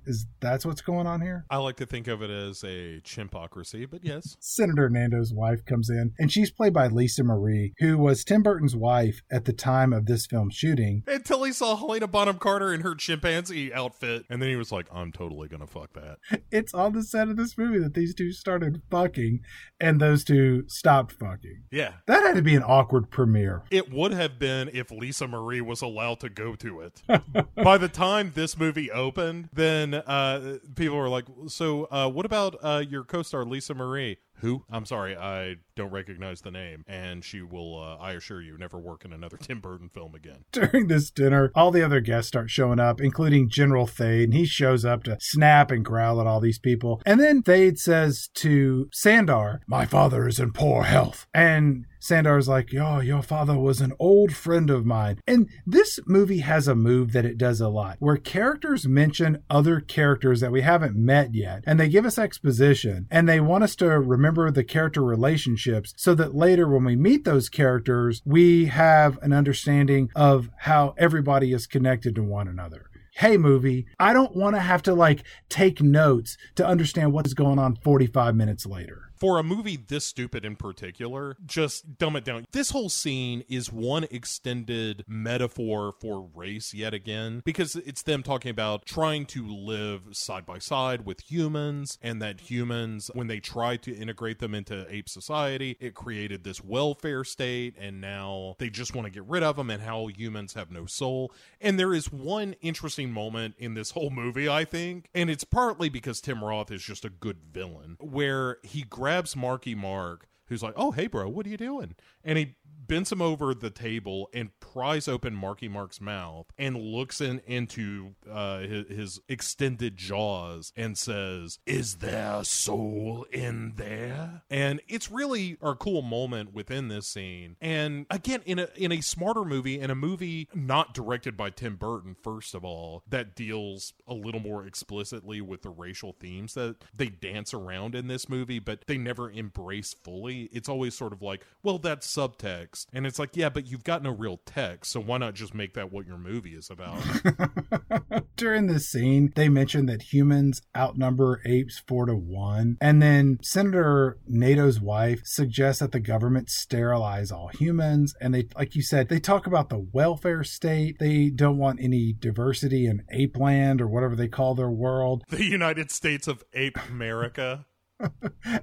But before they start to eat, it should be noted that Attar, the big gorilla heavy of the military, he slams down his fist and he demands that everyone bow their heads and pray before they eat. And Attar, he gives a prayer and he thanks Simos, who created the apes in his image, and they look to the day when he returns to bring peace and prosperity to all ape kind. Not only is this movie really sort of indirectly dancing around racial issues, this whole scene feels like they're really sticking their thumb in the eye to Christianity specifically, but just organized religion. But again, it doesn't ever pay off. Except, I mean, towards the end of the movie, there's a moment where Attar is like, oh, it turns out everything I believed was bullshit. But that's kind of it. And the movie doesn't, if there is a comment being made about that, it's completely out of any kind of context. Look, I'm the first person to say that making fun of religion can be enjoyable sometimes, but there's got to be a point to it. Right. But in a movie that is capable of framing up perspectives about race, religion, culture, society, technology, especially in a movie that is kind of rooted in science fiction, at this point in the movie, it's just, it's like, why didn't they just call their savior, Jeebus Christ? It doesn't go anywhere or do anything. It's just like the racial stuff of, it's like, we're going to bring this up and we're not going to do anything with it. There's no... it's sort of like arguing with someone who only knows the core argument as far as like racism is bad. Okay, please expand on that. I can't. Right. And it's the same kind of thing of like, okay, you seem to be making one of these characters who is kind of not played for laughs necessarily, but comes to an epiphany at the end of the film that his religious beliefs are ultimately for naught, right, and foolish. But so what about that? Like, what is the point of that? I'm fine with making that criticism if you just finish the sentence. And this movie never does that with anything that it brings up, which is why this is one of the shittiest scripts for any movie we have ever talked about, because it aims high, it thinks it's clever, and it's just not. To quote Steve Martin in Planes, Trains, and Automobiles, when you tell a story, have a point. It makes it so much more interesting for the listener. Yeah, that it is somebody telling a story that has no conclusion. There's all that nonsense happening. Meanwhile, Helena Bonham Carter is like, I can't sit here and listen to all of you badmouth humans like this, and she fucks off from dinner. Thade follows her a little bit later, and the whole point of this is to establish that he has the hots for her, and she's just like, I appreciate what you're saying, but we are very different people. Also, have you seen Marky Mark, by the way? I mean, those abs, shit. But also Thade is potentially using Helena Bonham Carter's character for his own personal ambition. So you don't know, is he hot for her, or is he just realizing her dad is a senator or ambassador, or maybe he's the president of Monkey Island? I don't know. And he can sort of help him gain more power as life goes on. Right. So later that night, after they have put all the humans back in their cages, mm-hmm, Marky Mark swiped a knife at dinner. Yep. And immediately starts jimmying open his, like, he's like, look, bro, these monkeys, they don't know how to lock people up for shit. I can get right out of this thing. He and Dana are about to escape, along with a bald dude that was probably in Stargate, and if he wasn't, he should have been. He was in The Mummy and Mr. Deeds. It's that guy with the beard and bald head, but other house slaves that are humans. They're taken off. Meanwhile, some of Thade's men are like, hey, we found something to Thade, and you need to come check this out. So they lead him to the place where Marky Mark's spaceship has crash landed. Like, you can see the hole in the canopy of the tree, and it's crashed into this lake. Mm-hmm. Thade is just like, I am so glad you guys pointed this out to me. You guys, I'm telling you, gold star for each of you today. Oh, thanks. If you will just look at the lake for a second. Oh, over this way. Yes, away from me. You'd like for both of us to turn our backs to you and look at the lake over there. Yeah, just admire. There's a mist coming off the water. Yes. It's really beautiful this time of night. So don't worry about what I'm doing. Oh. And meanwhile, he pulls out two knives, and it's just like, and then just fucking apes out on him with the knife and kills them both. I don't understand Thade's end game in any of this. Well, he doesn't want, he like, look, I'm trying to defend this shitty script, and I apologize in advance for this, but I think the idea is that Thade has seen some glimmer of consciousness and or determination in Marky Mark's face that the rest of us as an audience have never seen, because all he's done is just like, where are we going? Oh, okay, I'm running with you guys. Oh, now we're in a cage. Who knew? So we've never seen any glimmer of this, but he apparently doesn't think that Marky Mark is up to any good.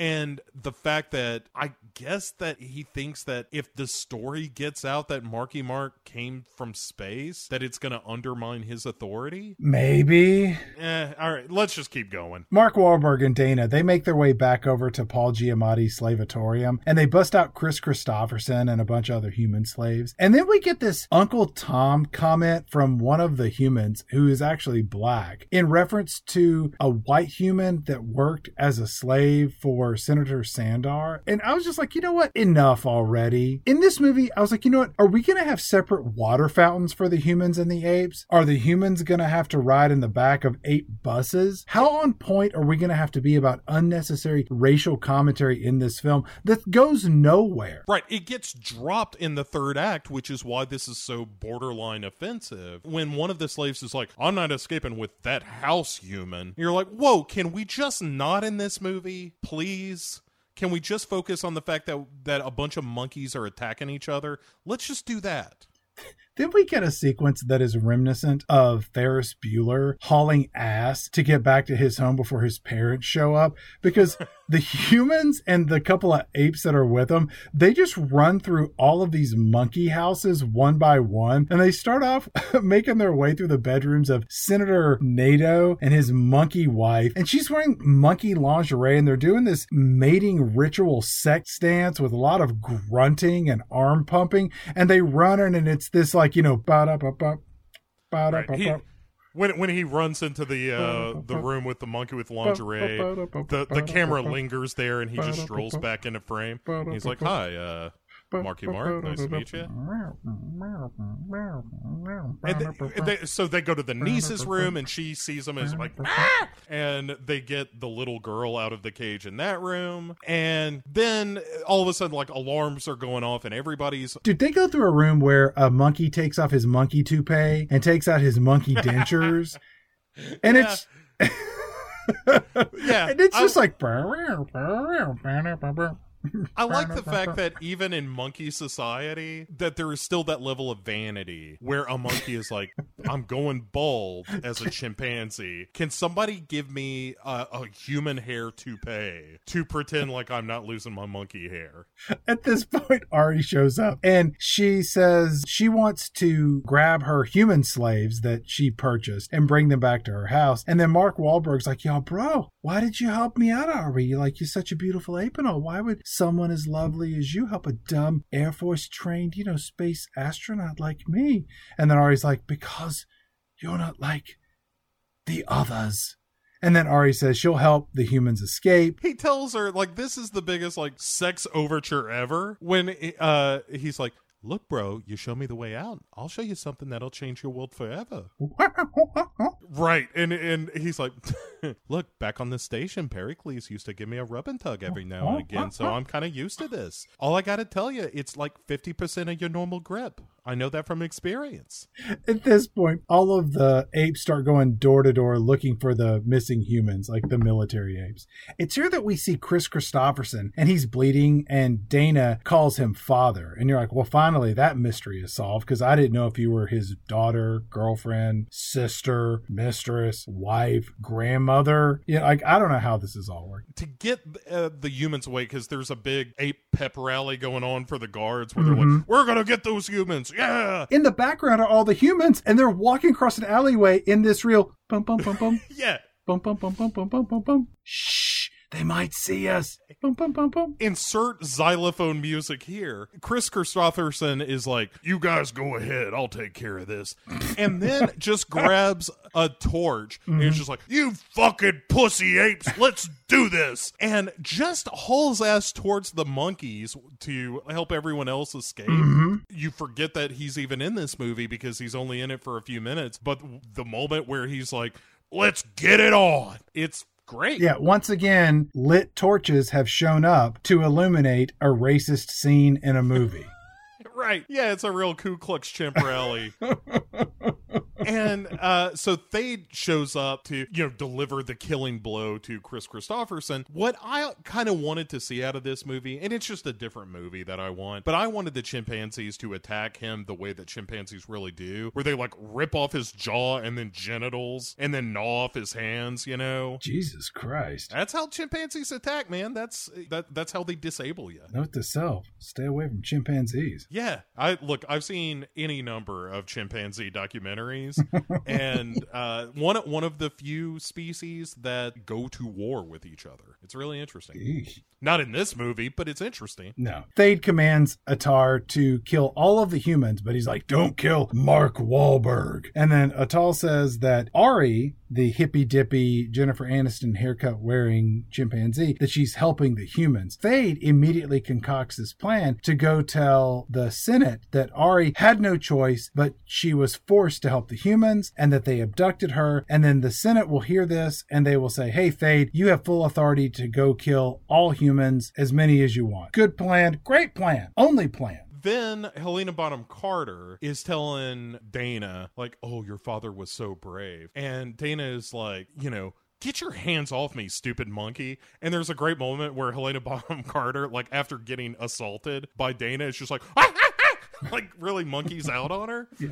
And that's probably my favorite part of this movie, just in general, is anytime that the monkeys start doing monkey shit. Like when the humans like are running through during the escape and they just jump up on a chandelier and hang there like chimpanzees. Yeah. That's all right. You know, again, if that's what the movie was, I'm on board. But as soon as you're like, well, you know, watch out for the house humans, it's like, no, stop all of this. A ragtag bunch of primates and humans, they all reach this swamp, and Ari, Helena Bonham Carter, she freaks out because we learn that apes are afraid of water and that they can't swim. And Mark Wahlberg, he swims down to the bottom of the swamp to get into his downed spacecraft and get some supplies or something. And then Dana, the other human, she swims down to help out. I don't know what her plan is. And on her way down there, she finds two dead ape corpses that Thade stabbed to death in a scene or two previously in the movie. Then Marky Mark has a gun now that he has retrieved from his pod, mm-hmm. and a space communicator. Yeah, some sort of homing device that travels not only across space, but time. Because remember, we are hundreds of years in the future or something. Well, and because Marky Mark is a really stupid character in this movie. Yes. He's like, oh my God, you guys, the Oberon is right over that ridge over there. This is great news. Everything's coming up Marky Mark. Yeah. Look, well, you know what? We're going to go grab a horse. We're going to head that way. We're going to find the Oberon. Bip, bop, boop. I'm back in the good old US of A. And we're going to get this Harry Wallbangers opened up sooner than later. Anybody want to invest? We're at the ground level. Come on. This could be a thing. Franchises. You know what I mean? And Dana is like, hey, don't you think that if you're getting that signal from this spaceship, and keep in mind, I have no concept of spaceships at all, but if you're getting a signal from that and it was hundreds of years ago, is it possible that maybe it just crashed there? I don't know what the fuck you're talking about. Why would this ship crash? That ship's never crashed. Look, my pod crashed here. The chances of that happening twice are astronomical. And I'm an astronaut. I know a lot about astronomy. My best friend Pericles, he said it would be almost impossible for that to happen 2 times. Mark Wahlberg says, guys, we got 36 hours to rendezvous with all of my people. We got to get going. Come on, chop, chop. And then for some reason, Paul Giamatti shows up. From where? Why? Who cares? And then Giamatti is trying to recapture all of the slaves that were captured from earlier. And he's just like, oh, geez, I got to capture these human devils, put them back in their holding cells so I can turn a buck or two and maybe, you know, on the side, find a little heat in a hole. It's one of the perks of the job of being a slave trader. Do you think he has sex with the human women? 100%. As the slave trader? Okay. 100%. I was there as well. I just want to make sure we were on the same page.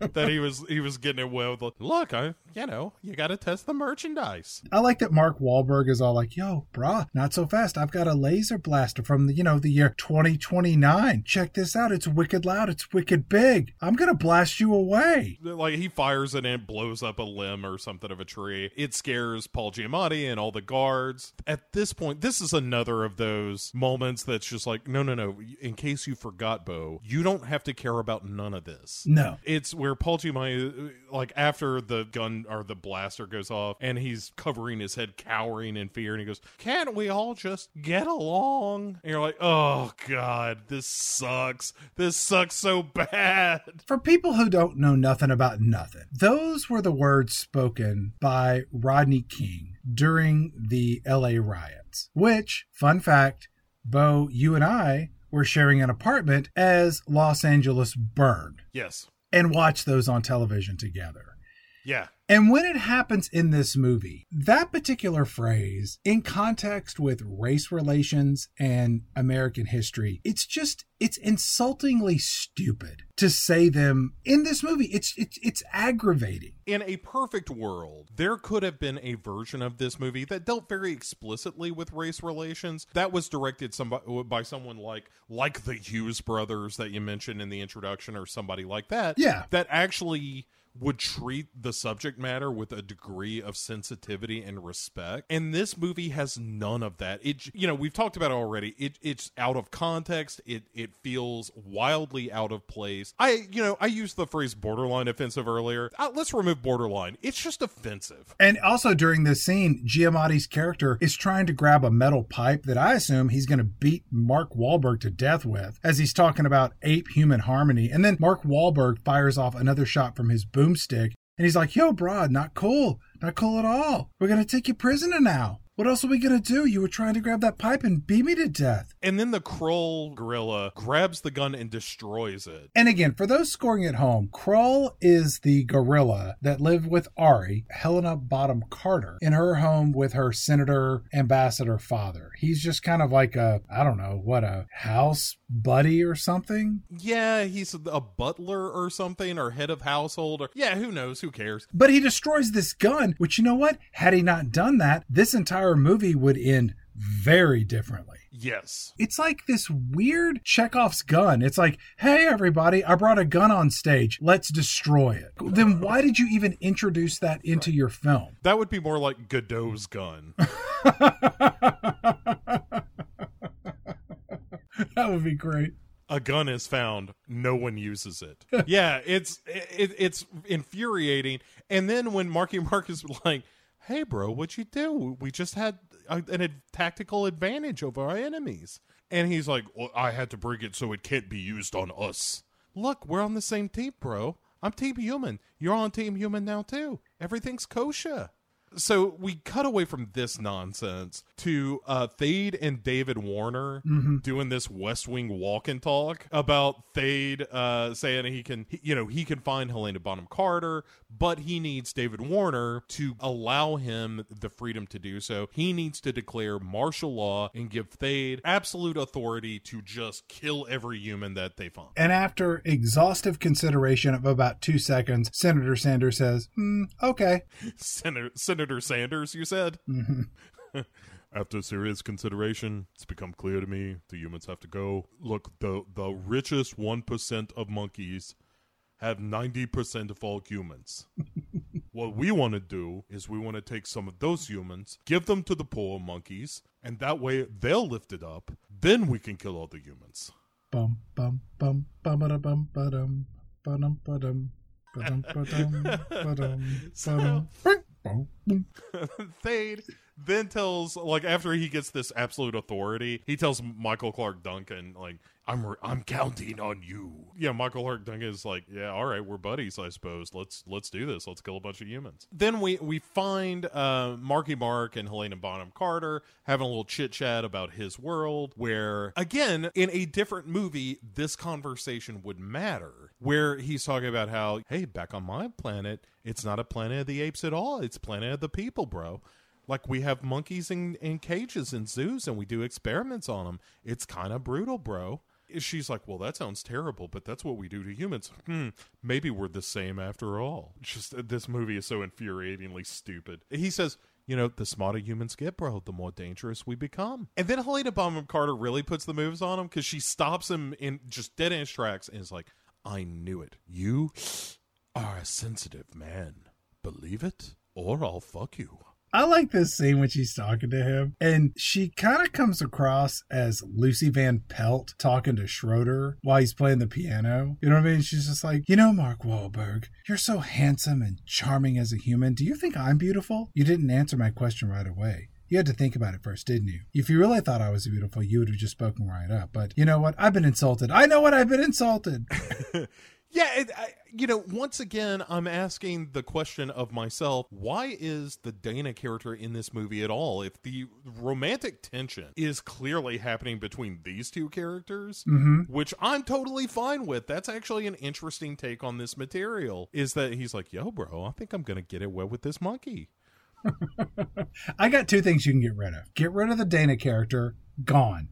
And then get rid of any fight sequence between all of the monkeys and the humans at the end. Just let the core characters go on this journey to discovering the history of apes and let that play out. You don't need any of the battle sequences that we're going to yammer about here in a few minutes. Yeah, but you can make that complaint of just modern movies in general, and modern Tim Burton movies in particular, like those Alice in Wonderland movies that just end in Lord of the Rings battles at the end for no good reason. I didn't even know that was a thing, but okay. That absolutely. I watched the first one of those on cable or something and felt stupid.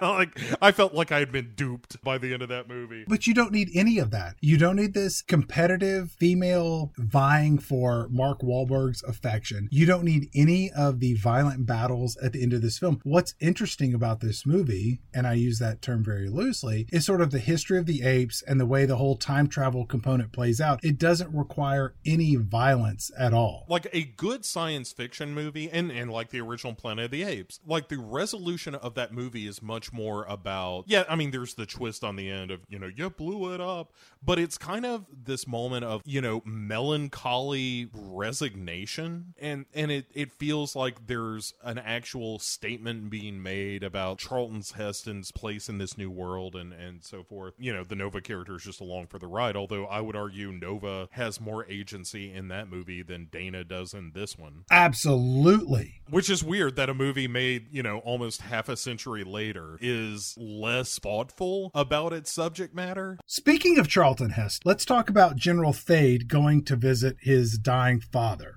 As noted in the opening, during this scene, Charlton Heston plays the father of Thade. Thade shows up, and the two of them have a chat. And during this scene, the dying old man, played by Charlton Heston, says, "In the time before time, we were the slaves of the humans, and they were the masters." And then Charlton Heston directs his monkey son to go over and pick up this red orb, which none of us remember seeing during the opening credits. And then then monkeyfied Charlton Heston tells his son General Thade to smash the orb and see what's inside. And when he smashes it open, inside is a gun. And then monkeyfied Charlton Heston says that man has the power of invention and technology, and a gun is like 1,000 spears. And then monkeyfied Charlton Heston says that you need to make sure that Mark Wahlberg doesn't get to Chlamydia in the Forbidden Zone. Not chlamydia, it's Kalima. And that the Forbidden Zone holds the secrets to our beginnings. And then General Thade says, "Sure thing, Pop. I'll go kill Mark Wahlberg." And then we get to hear monkeyfied Charlton Heston say, as his last words, damn them all to hell," which is the line that he famously uttered at the end of the first Planet of the Apes movie. Yeah. When he sees the Statue of Liberty. You know what? Please stop. Don't do that. I implore you. Do not remind me of other movies that are better than the movie that I'm in. It's Beau's rule number 7. Just don't do that. Yeah, it's really distracting and awful. It would have almost been better if he had held onto the gun and Thade was like, "Let me see it." And he was like, "You can have my gun when you pry it from my cold ape hands." Like, that would have been at least entertaining, as opposed to just like, oh yeah, what a surprise how clever this fucking movie is. Oh, Charlton Heston's an ape in this one. Oh, and he used the same line as he did in the first one. Ripping off the original is only good if your movie is as good or better than the movie that you're aping, Chad. Mm-hmm. Yeah, it's terrible, and let's pretend that it never happened. So Marky Mark and his team of ne'er-do-wells are at the edge of the Forbidden Lands, mm-hmm. which is marked by a bunch of gorilla scarecrows. But that's a callback again to the original movie. Yeah. And they find that there is a camp of 300 style Spartan monkeys that just hang out at this camp. At first, the first time I saw this, I was like, oh, they're there to intercept Marky Mark and the Funky Monkeys. Instead, it's just like, no, this is just an outpost of the military. Then Michael Clark Duncan has to show up and be like, "Hey, look, those humans are coming this way, so you guys quit fucking around. Pay attention for once." And also during this scene, you get more commentary on their god, Simos, and you get more parallels to Christianity. And they discuss how, you know, religion is more like a fairy tale. But according to Mark Wahlberg, when he's kind of looking at this sort of like detector doodad location that he has in his hand, he's like, "Oh, no, brah. We're heading the right direction. This has nothing to do with, you know, sort of religion and God. It's more science than it is mythology." Yeah, because they're asking about like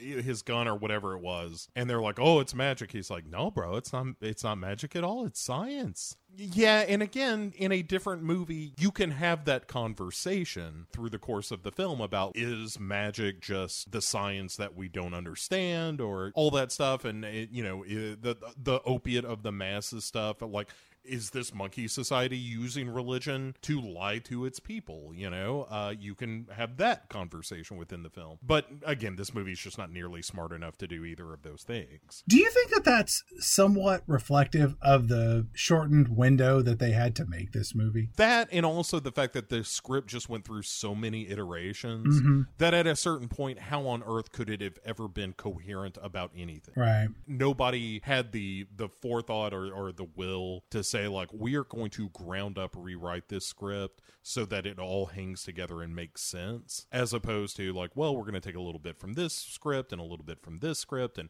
oh, this has some racial stuff in it, and that's kind of interesting. This has some religious stuff in it, and that's kind of interesting. And this one has Marky Mark in it, so let's take a little bit of that. I think that this movie has threads of continuity that make sense. It's just when you put them together, they don't coalesce in a coherent overall motion picture. Yeah, and it goes back to our discussion up front about how Tim Burton just can't tell a story. He's a great visual director, and there are great visuals within this movie. Night falls on our camp of army monkeys, and Marky Mark and his crew steal some horses to cross a river, and there's a big deal about how Helena Bonham Carter doesn't want to go across because monkeys can't swim and they're all going to drown, and Marky Mark's like, don't worry about it, bro, I gotcha. I'm never going to let you drown. You're my monkey pal.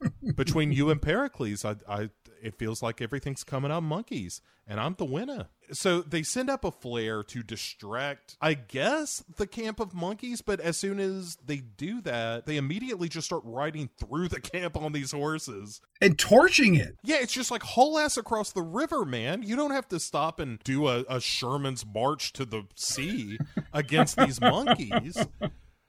All you've got to do is get on the other side of the river and you're home free because, as we've pointed out, the monkeys can't swim. It's like Machete. Machete don't text, monkeys don't swim. Two rules of cinema. So this young kid, we haven't really talked about because he doesn't matter. At all. Yeah, he gets knocked off his horse. Marky Mark has to go back to get him. In so doing, he gets behind everyone else and his horse gets killed or something, who cares, or runs off. So he has to actually put Helena Bonham Carter on his back and swim across this river.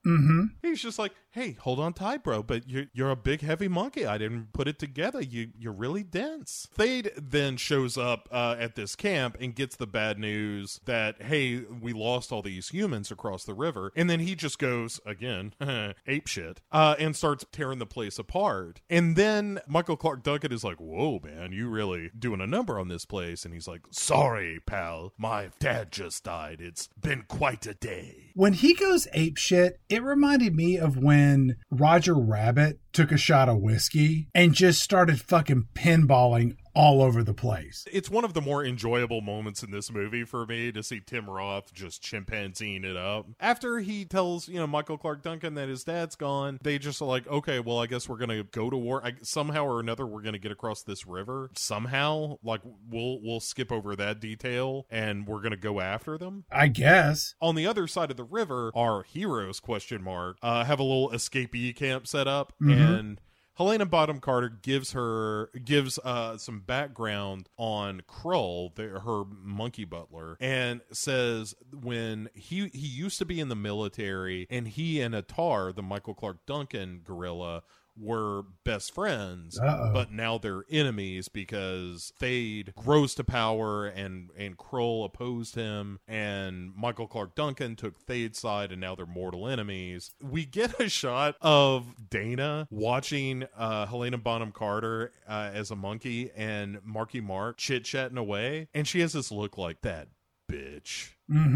It's pretty good. There's a lot of tension between Dana and Ari, the Helena Bonham Carter character, and it really feels like they're forcing them to hate each other, but it never really pays off. And then when they become friends at the end, you just don't give a shit. They don't even really become friends. It's just like, oh, Helena Bonham Carter at one point kind of saves her. Helena Bonham Carter, as she's talking to Marky Mark, she's like, hey, all these humans think that you're going to save them because, you know, you came from the stars and all that kind of thing. And then Marky Mark gives her the Kermit speech from the Muppet movie when they're lost in the desert. And he's just like, I never promised them anything. Meanwhile, Gonzo is at the campfire singing, I want to go back there someday. And it's a really touching moment. You know, there's not a word yet for old friends who just met. That's a good movie. This is not. Yeah, stop reminding me of better movies. As our band of apes and humans travel along, we find ourselves in front of a structure that looks shockingly like the Statue of Liberty from the very first Planet of the Apes film. Agreed? Yes. It is the same basic shape, yes. But it's not. It takes Marky Mark way too long to figure out what the fuck is going on in this scene. Why would you have all of these characters repeat lines from the original film and have scenes and set pieces that are clear parallels to something that we already know? And then when we get to this point in the film, you're going to sort of set up something that looks exactly like the Statue of Liberty on the beach, sort of like, you know, pointy crown coming up into the air, but it's not. It's not that at all. Why would you do that and just have this head fake to your audience where you're just like, yeah, I know it looks like that, but fuck all of you. It's not that at all. Because this movie is creatively bankrupt. That's the reason. Here's the thing. They come up on this thing that looks straight up like the Statue of Liberty from the Charlton Heston Planet of the Apes, but it's not. Instead, it is a crash-landed spaceship that we're going to get into a little bit more. Because Mark Wahlberg comes up and he's like, bruh, this is crazy. Look at this. Over here, this looks like a spaceship. This is where my buddies are going to be finding me. They're going to be rescuing all of us. And he goes inside, and it's a rotten out ship. And he's like, hey, what's this over here? Oh, my God, it's a human skull. Oh, my God. This looks like the skull of the guy I used to know when I was on the ship 100 years ago. But I was here just like a few days ago. You know, they've been referring, the apes and even some of the humans have been referring to this place as Kali Ma. And you get the reveal of where that name came from. And it is pieces of the words caution live animals from the room full of monkeys that we talked about at the beginning of this. I almost saw this movie 3 times and I didn't get any of that. Marky Mark is finally like, holy shit, bro, I think this is the Oberon. And so then he opens up the bridge he puts his hand on a little handprint thing and a door slides up to let him onto the bridge. And he finds a video log where the commander from the beginning of the movie explains the plot. Mm-hmm. Where he's like, hey, by the way, we crash landed on this planet, and then some of our super smart monkeys were having some babies, and they were super helpful. But one of them, this monkey named Seamoss, rose to power and led the apes into killing the remaining humans. And the mayday call from earlier in the movie is a mayday call from the same ship in the future to itself in the past, right? Yes, because we see some glimpses of the commander being really old at one point, and so Marky Mark is like, whoa, bro, this is really heavy. I need to take a stroll, really put this thing together. And walks out of this ship, and just hundreds of humans have shown up. Yep. And he's like, holy crap, are you guys having a concert or something? I didn't bring... look, bro, if this is going to be a tailgate party, I'm ready to throw down. Look, for reals. Look, I'm not your leader. Look, I just want to go back home. I got plans for Harry Wallbangers. Have I told you about this idea? Look, we're looking for investors. If you want to be on the ground level, come on. Give me like 20, 30 bucks. This could be a big deal. I'll give you $10,008. I don't think that's gonna fly, bro. I need good old American currency and maybe a Bitcoin. Mark Wahlberg jumps on his horse and he starts giving this speech to all of these humans that are wandering up, and he's like, look, brah, we gotta fight. We got to take this to the apes. Come on, man. You got to show them where your heart is here. Real quick, let's acknowledge that this is one of the shittiest rousing speeches of any movie. It is. Because it's basically just him going like, listen, bros, we really got to get our shit together. There's a bunch of monkeys coming, and they're not fucking around. So, you know, come on, let's go. And that's it. I mean, that's not far from the actual dialogue. When you see it, there's part of you that feels like, oh, this is going to be a William Wallace speech. I mean, you expect that it's going to be like, you know, they could take our land, but they can never take our free... Like, that level of, you know, Shakespearean, like, let cry havoc and let slip the dogs of war. Something that actually motivates people as opposed to, you know, I don't know. I mean, you guys are all here. I guess since you're here, let's put up a fight and maybe do a revolution or something. We could go hide. Who wants to hide? Show of hands. Fight versus hide. I'll tell you what. I can't count all those hands. How about we just do it by applause? How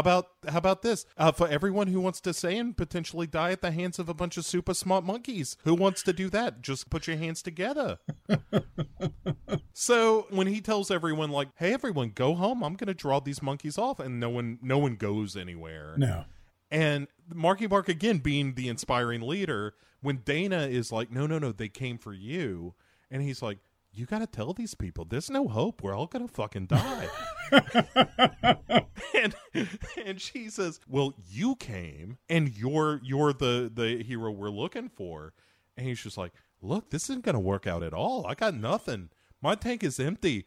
The beginning and end of my hope came when I went into that spaceship and I realized it was the Oberon. Wisely, Helena Bonham Carter is like, fuck this noise, and she goes to the monkey camp and goes to find Thade and does this chimpanzee thing where she bows her head and puts her hand out in a sort of a show of submission. She says, I'm here to be with you, Thade. And he, is like, oh, so now you've decided that you don't like humans. And she was like, oh, I made some mistakes. So she turns coat real fast. Mm-hmm.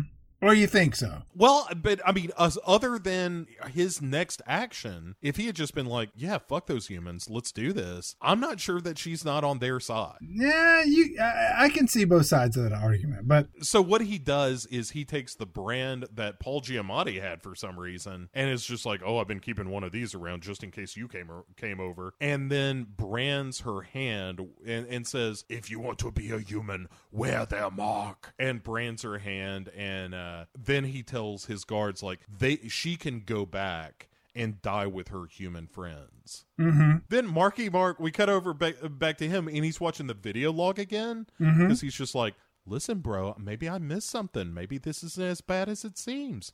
Also, there's nothing else to watch. It's not like they're getting cable here. She shows him her hand where Thade branded her, and he's like, bro, are you serious? They did this to you? What a dick. That guy's a jerk.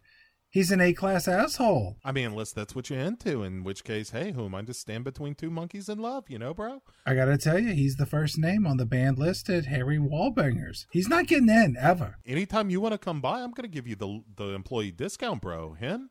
Not getting in the front door. But then he rightly says, this is all my fault, bro. And you're like, yeah, it is. Like, if you had just stayed on the ship in the first place, none of this shit would have been happening. Like, maybe the Planet of the Apes would have happened, but they wouldn't have come looking for you and thus ended up on the planet in the first place.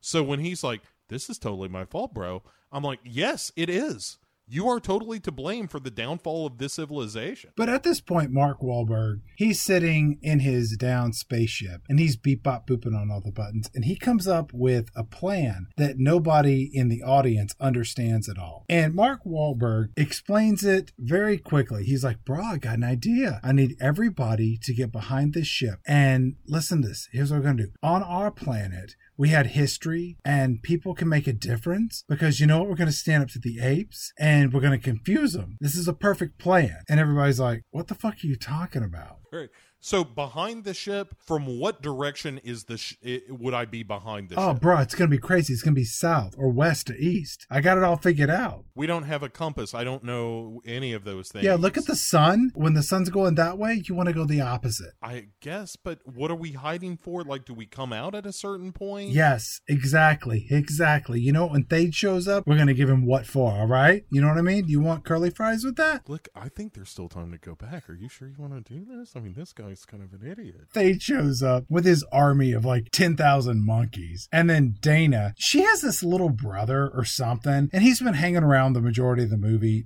and nobody gives a shit about him. And then he hasn't done anything except just kind of get smacked around here and there. But in this scene, he's real defiant, and he insists on being a horseback rider to help distract all of the enemy monkeys. And then we get this monkey versus human battle. And once the monkeys start charging Dana's little brother, immediately immediately falls over on his horse, fucking things up. And then Mark Wahlberg is like, oh, Jesus Christ, I gotta go save that blonde-headed, big-titty girl's little brother. I gotta save him. I'm the hero of the movie. It's what I do. So he runs on foot to go save this kid. I'm just keeping my options open, bro. I mean, I think I got a pretty good thing going on with this chimpanzee lady, but, you know, if that falls through, I mean, she's got this weird thing on her hand now. I don't know how into that I am. During this scene, he saves this nameless kid that we don't give a shit about because you don't give a shit about him. And then the monkeys are charging faster and faster and they get closer. Truly, this movie provides the closest thing to suspense that it has to offer. And then Mark Wahlberg, as the monkeys are getting closer and closer to the faux Statue of Liberty / crash-landed spaceship, he hits this button on this remote control that causes the engines of the spaceship to blast off, thus torching the holy fuck out of like hundreds of monkeys and blasting them into the air across a wave of burning fire with a stench of torched monkey hair that would make your eyelashes curl. Let's just point out here, they can do this one time. Yes. And they do it at the first wave. Like you said, hundreds of chimpanzees have attacked. There are literally 5 times more waiting in the wings, and they have completely popped their cork. Yes. On this one blast. When he blasted off, it's impressive. Right, and there's a moment where Michael Clark Duncan tells Thade, like, oh, we can't stand up against that weapon. And Thade is just like, fuck this guy. You know, I don't care if all of us get blasted by this engine or whatever. We're going to go kill them. And Michael Clark Duncan is just like, all right, let's do it. The rest of the monkey army, which is much more impressive than the first round, right, drives forth to kill the last of the humans who stand almost no chance here. This is the point that we mentioned earlier where Helena Bonham Carter saves Dana at one point. We get a fight between Michael Clark Duncan and his rival gorilla that we don't really care about. This is all against a backdrop of hundreds of monkeys fighting hundreds of humans. I mean, it is like total chaos. People with clubs and spears and beating and killing the shit out of each other. And then, Chad, we get to the moment of truth where Thade and Marky Mark are squaring off against one another. The hero and the villain of the movie finally face to face. Yes. And before they can actually do anything, right, an explosion in the sky interrupts the proceedings and a light appears, and sure enough a pod lands. Mm-hmm. And it's a literal Deus Ex Machina. You're welcome. Thank you. And the pod opens up and what do you know? Holy shit, bro. Pericles, where you been? And it, like, Marky Mark gives him the thumbs up, and Pericles gives him the thumbs up right back. And that toothy grin that we all love. Yeah, Pericles is a charmer. No one's arguing against that. All the other apes bow because they think this is sea moss. Sure. Which, you know, in fairness, if I were in the monkey religion, I'd probably think that too. Yes. If I were a monkey atheist, if I saw that, I would be like, you know what? I'm a believer now. Sea moss literally came from a star in the sky. Fantastic. I wonder if there are monkey atheists. Probably. So Marky Mark gets Pericles out of the capsule and has a moment where there is a promise in this movie that is not delivered upon. No. Where Marky Mark says, come on, Pericles, let's go explain evolution to these monkeys. And that is a conversation I dearly want to hear in this movie. Of Marky Mark explaining the concept of evolution. Just in general, it doesn't even have to be in this movie. If you tell me there's a YouTube clip of him being like, okay, bro, I think there was like a stew of chemicals or something, and then there was a one-celled organism. Bro, look, I don't know. It was like volcanic rock, and the next thing you know, you got a Harry Wahlbergers. Did you know there's an investment opportunity? I've got some brochures in my car. Ground level, come on. Stock options. We're going to franchise this, bro. It's going to be all over the East Coast. Maybe even some on the West Coast. I don't know. It depends on how successful we are.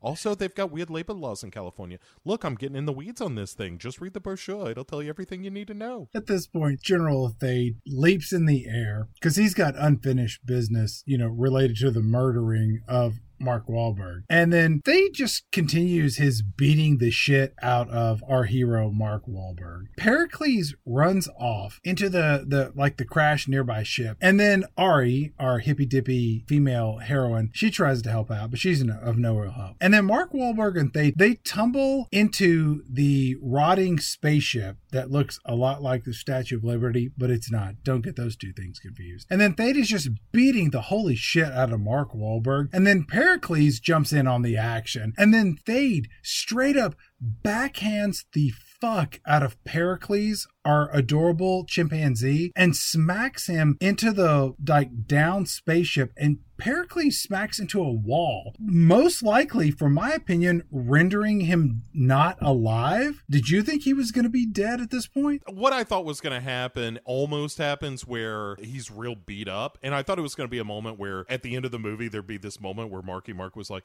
"Bro, Pericles, I can't believe you died, but you died saving us all. Good job, monkey." But instead, none of that happens. Right. You know, he's hurt and then he's fine. Mark Wahlberg picks up his gun and he shoots Thade, but Thade's armor protects him. And then Thade knocks the gun out of Mark Wahlberg's hand. And then the two make a rush for the gun. And then, Thade gets the gun. And then Ari and Dana and her who gives a shit little brother show up, and they're inside this down spaceship. And then Pericles, who is not dead yet, he crawls over into his cage that he knew from centuries ago. And then Atar kind of wanders in, and you're just like, what is going on in this movie? I've got like 8 characters converging into one scene of this movie. And then Mark Wahlberg, he's looking at this dirt covered button, and then Thade is pointing the gun that he now has at Mark Wahlberg, and I'm like, I don't know what is going on in this movie at all. And then Mark Wahlberg reaches over and smacks the button, and a glass door slides down, trapping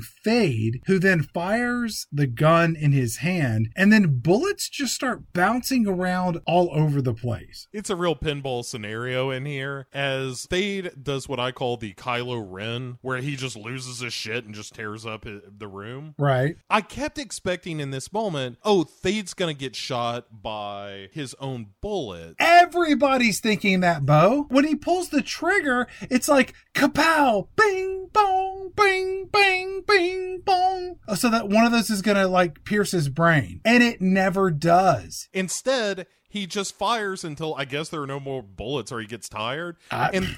There is a shot here I like, which is of Thade furious at his impotence in trying to kill Marky Mark, curled under one of the desks of the ship, just staring daggers at Marky Mark and breathing hard. And it's like, man, that's a really cool shot. Again, there are moments where Tim Burton has a great visual eye, and it's a good performance by Tim Roth, and like those things come together. So the movie's not totally bereft of interesting moments, but I like this one. Outside, meanwhile, Michael Clark Duncan has totally turned on a dime from being the most religious character in the movie to being like, fuck Simos, humans are now fine by me. Also, all the people who died here today, we are going to leave the graves unmarked so that apes and humans will be mourned equally.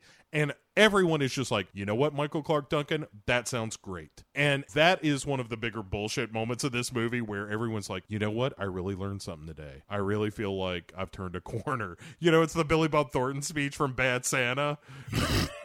Where, like, after he teaches that kid to, kick people in the balls, where he's like, I really think things are going to start changing for me now. And it's that kind of thing where every ape who was hell-bent on murdering every human 30 seconds before is just like, you know what? I think I've really come around on this. Does they just die hiding under a desk? Who knows? We never knew.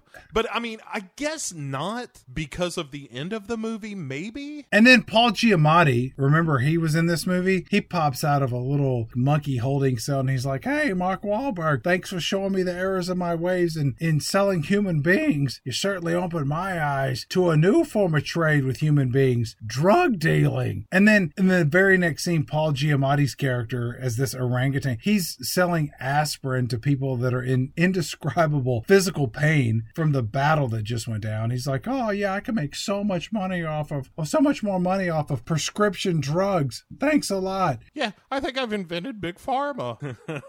Hey, let me invent a disease. Here's the cure.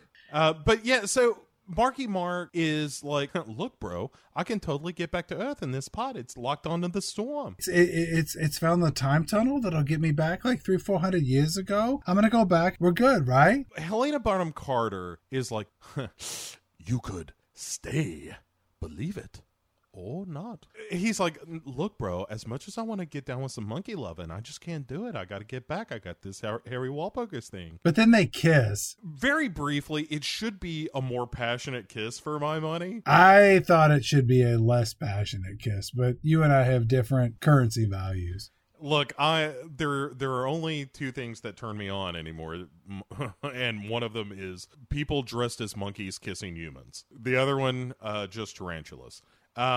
So they kiss very briefly, and then Marky Mark goes to Dana, and she just lays one on him like, let me show you a human kiss, right? And what that can do for you. Mm-hmm. And he's like, boy, bro, maybe I will stay. I'm getting it from both sides here. It's sort of like being in a different zip code, only it's a different species. No rules apply, bro. And then she leaves the movie. She just walks out of the frame and she's done. And Marky Mark jumps into his space pod and he's off. He's like, best of luck, Pericles. I guess you're in charge now. I'll see you later, bro. And then he, heads off into space, finds the time storm or whatever, gets zapped, and then begins descending to Earth in what seems to be his own time and space. Did we explain the fact that in this movie that the spaceship Oberon crash landed and the DNA enhanced monkeys were the ones that led to the intelligent apes that we've met in this film? Did we talk about that at all? Very briefly, but yes, that is the premise, is that the ape civilization, the whole reason Charlton Heston wanted to hide all this was that the ape civilization was founded by these crashed super smart monkeys. It's kind of a time travel nonsense, who gives a shit. But if you're listening to this and you don't want to watch the movie, that's why these monkeys can talk and walk and wear pants and shit, is because the spaceship crashed. But anyway, back to the end of our film. So he has found Earth and he's descending, but he can't control the pod, and he's getting some radio traffic where they're like, hey, you're in restricted airspace. Hey, quit fucking around up there in your spaceship. And he's like, sorry, bro, I can't help it. I'm crash landing. And then he crashes into the reflecting pool of the National Mall. And he's like, boy, I gotta tell you, bro, I never thought I was gonna get back to Earth. That was a real crazy turn of events there, but here I am. And then walks up to the Lincoln Monkey Memorial, which is not Abraham Lincoln. It is, in fact, a monument to Thade. And he's like, hey, that ain't like I remember. And while he's puzzling this out, a bunch of police show up. Surprise, surprise, they're all monkey police. The premise being that he is not actually gone back to his own time, but it has been launched further into the future, one assumes, into a world where Thade became an ape liberator or something. I don't know. It doesn't make any fucking sense, and I couldn't possibly care to try to divine any more logic out of this, because in theory, Marky Mark would have known that he didn't go back in time, but instead went forward in time. If he didn't go forward in time, did he go through some dimensional portal where he is in a different universe where monkeys evolved in so much a similar fashion to humans that they even had a monkey Abraham Lincoln and built a memorial to him? I didn't take it that he went forward in time. I took it that he came back to his present day, but through some sort of weird wormhole time travel bullshit nonsense that is not explained in this, that Thade was somehow in the past. I have spent so little time trying to explain how the villain from this movie is somehow Abraham Lincoln. Like, I'm just like, you know what? Fuck this movie and fuck the ending of it. Yeah. This is such a poor decision. The movie should have just ended with him going back in time and just roll credits. This does nothing but just create problems. Yeah, get in the ship, and then whatever happened after that is whatever happened after that. Like, you finished the story you were trying to tell poorly, but you finished it. Yeah, it just doesn't matter. And like you said, at no point in any of the viewings of this film that I've had have I worked. The only reason I have my, oh, he went forward in time theory is because I was making notes on this movie. I was like, I guess maybe that would explain it. But the movie doesn't bother to try to explain it. And like you said, by the end of this, you're just so glad that credits are rolling that you just don't care how you got there or what the ending was. It's just good that it's over. Hear, hear. And that's Planet of the Apes, the Marky Mark classic. Tim Burton directed. This is a real piece of shit, Chad. I think from the time Michael Clark Duncan says, "Get your hands off me, you damn dirty human," it's bad there, and it just gets worse as you go. I think this may be the best movie we're going to see this whole season. Are you forgetting Kong? Jesus Christ, Chad. It just happened last week.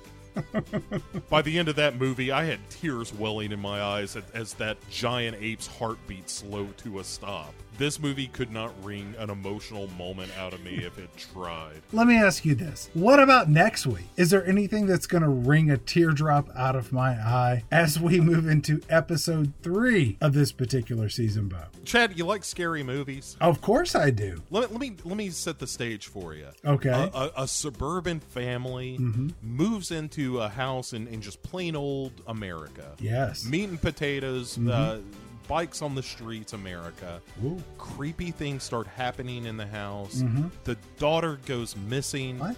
And can only communicate via the television. Oh, God. That's right. It is the film Poltergeist. Jesus Christ. Not that one, Chad. Huh? The remake / sequel, maybe? Oh, my God. Of Poltergeist, starring Sam Rockwell, Rosemarie DeWitt, and Jared Harris, who is really slumming it in this movie. It is a real stinker, Chad. No. Yeah, listeners, you're going to have to come back and listen to this episode because we're going to try to figure out in that episode, is this movie a remake? Is it a total reboot? Or is it some half-ass sequel or some combination of the three? I can tell you right now, it's just garbage. It is a movie that Sam Rockwell, when asked about how good the movie was, very famously said, "I think it's in 3D, so that's something." Thank you for listening. Send us an email, picksixmovies@gmail.com. Like, rate, review, tell a friend. We have a blast doing the show. We hope you enjoy listening to it. Beau, any final thoughts on Tim Burton's 2001 Planet of the Apes? Not a one, bro. I'm just going to go hang out with my monkey friends. Maybe get in a couple of burgers at Harry Wahlburgers. I mean, that place is really popping. We'll see you next week.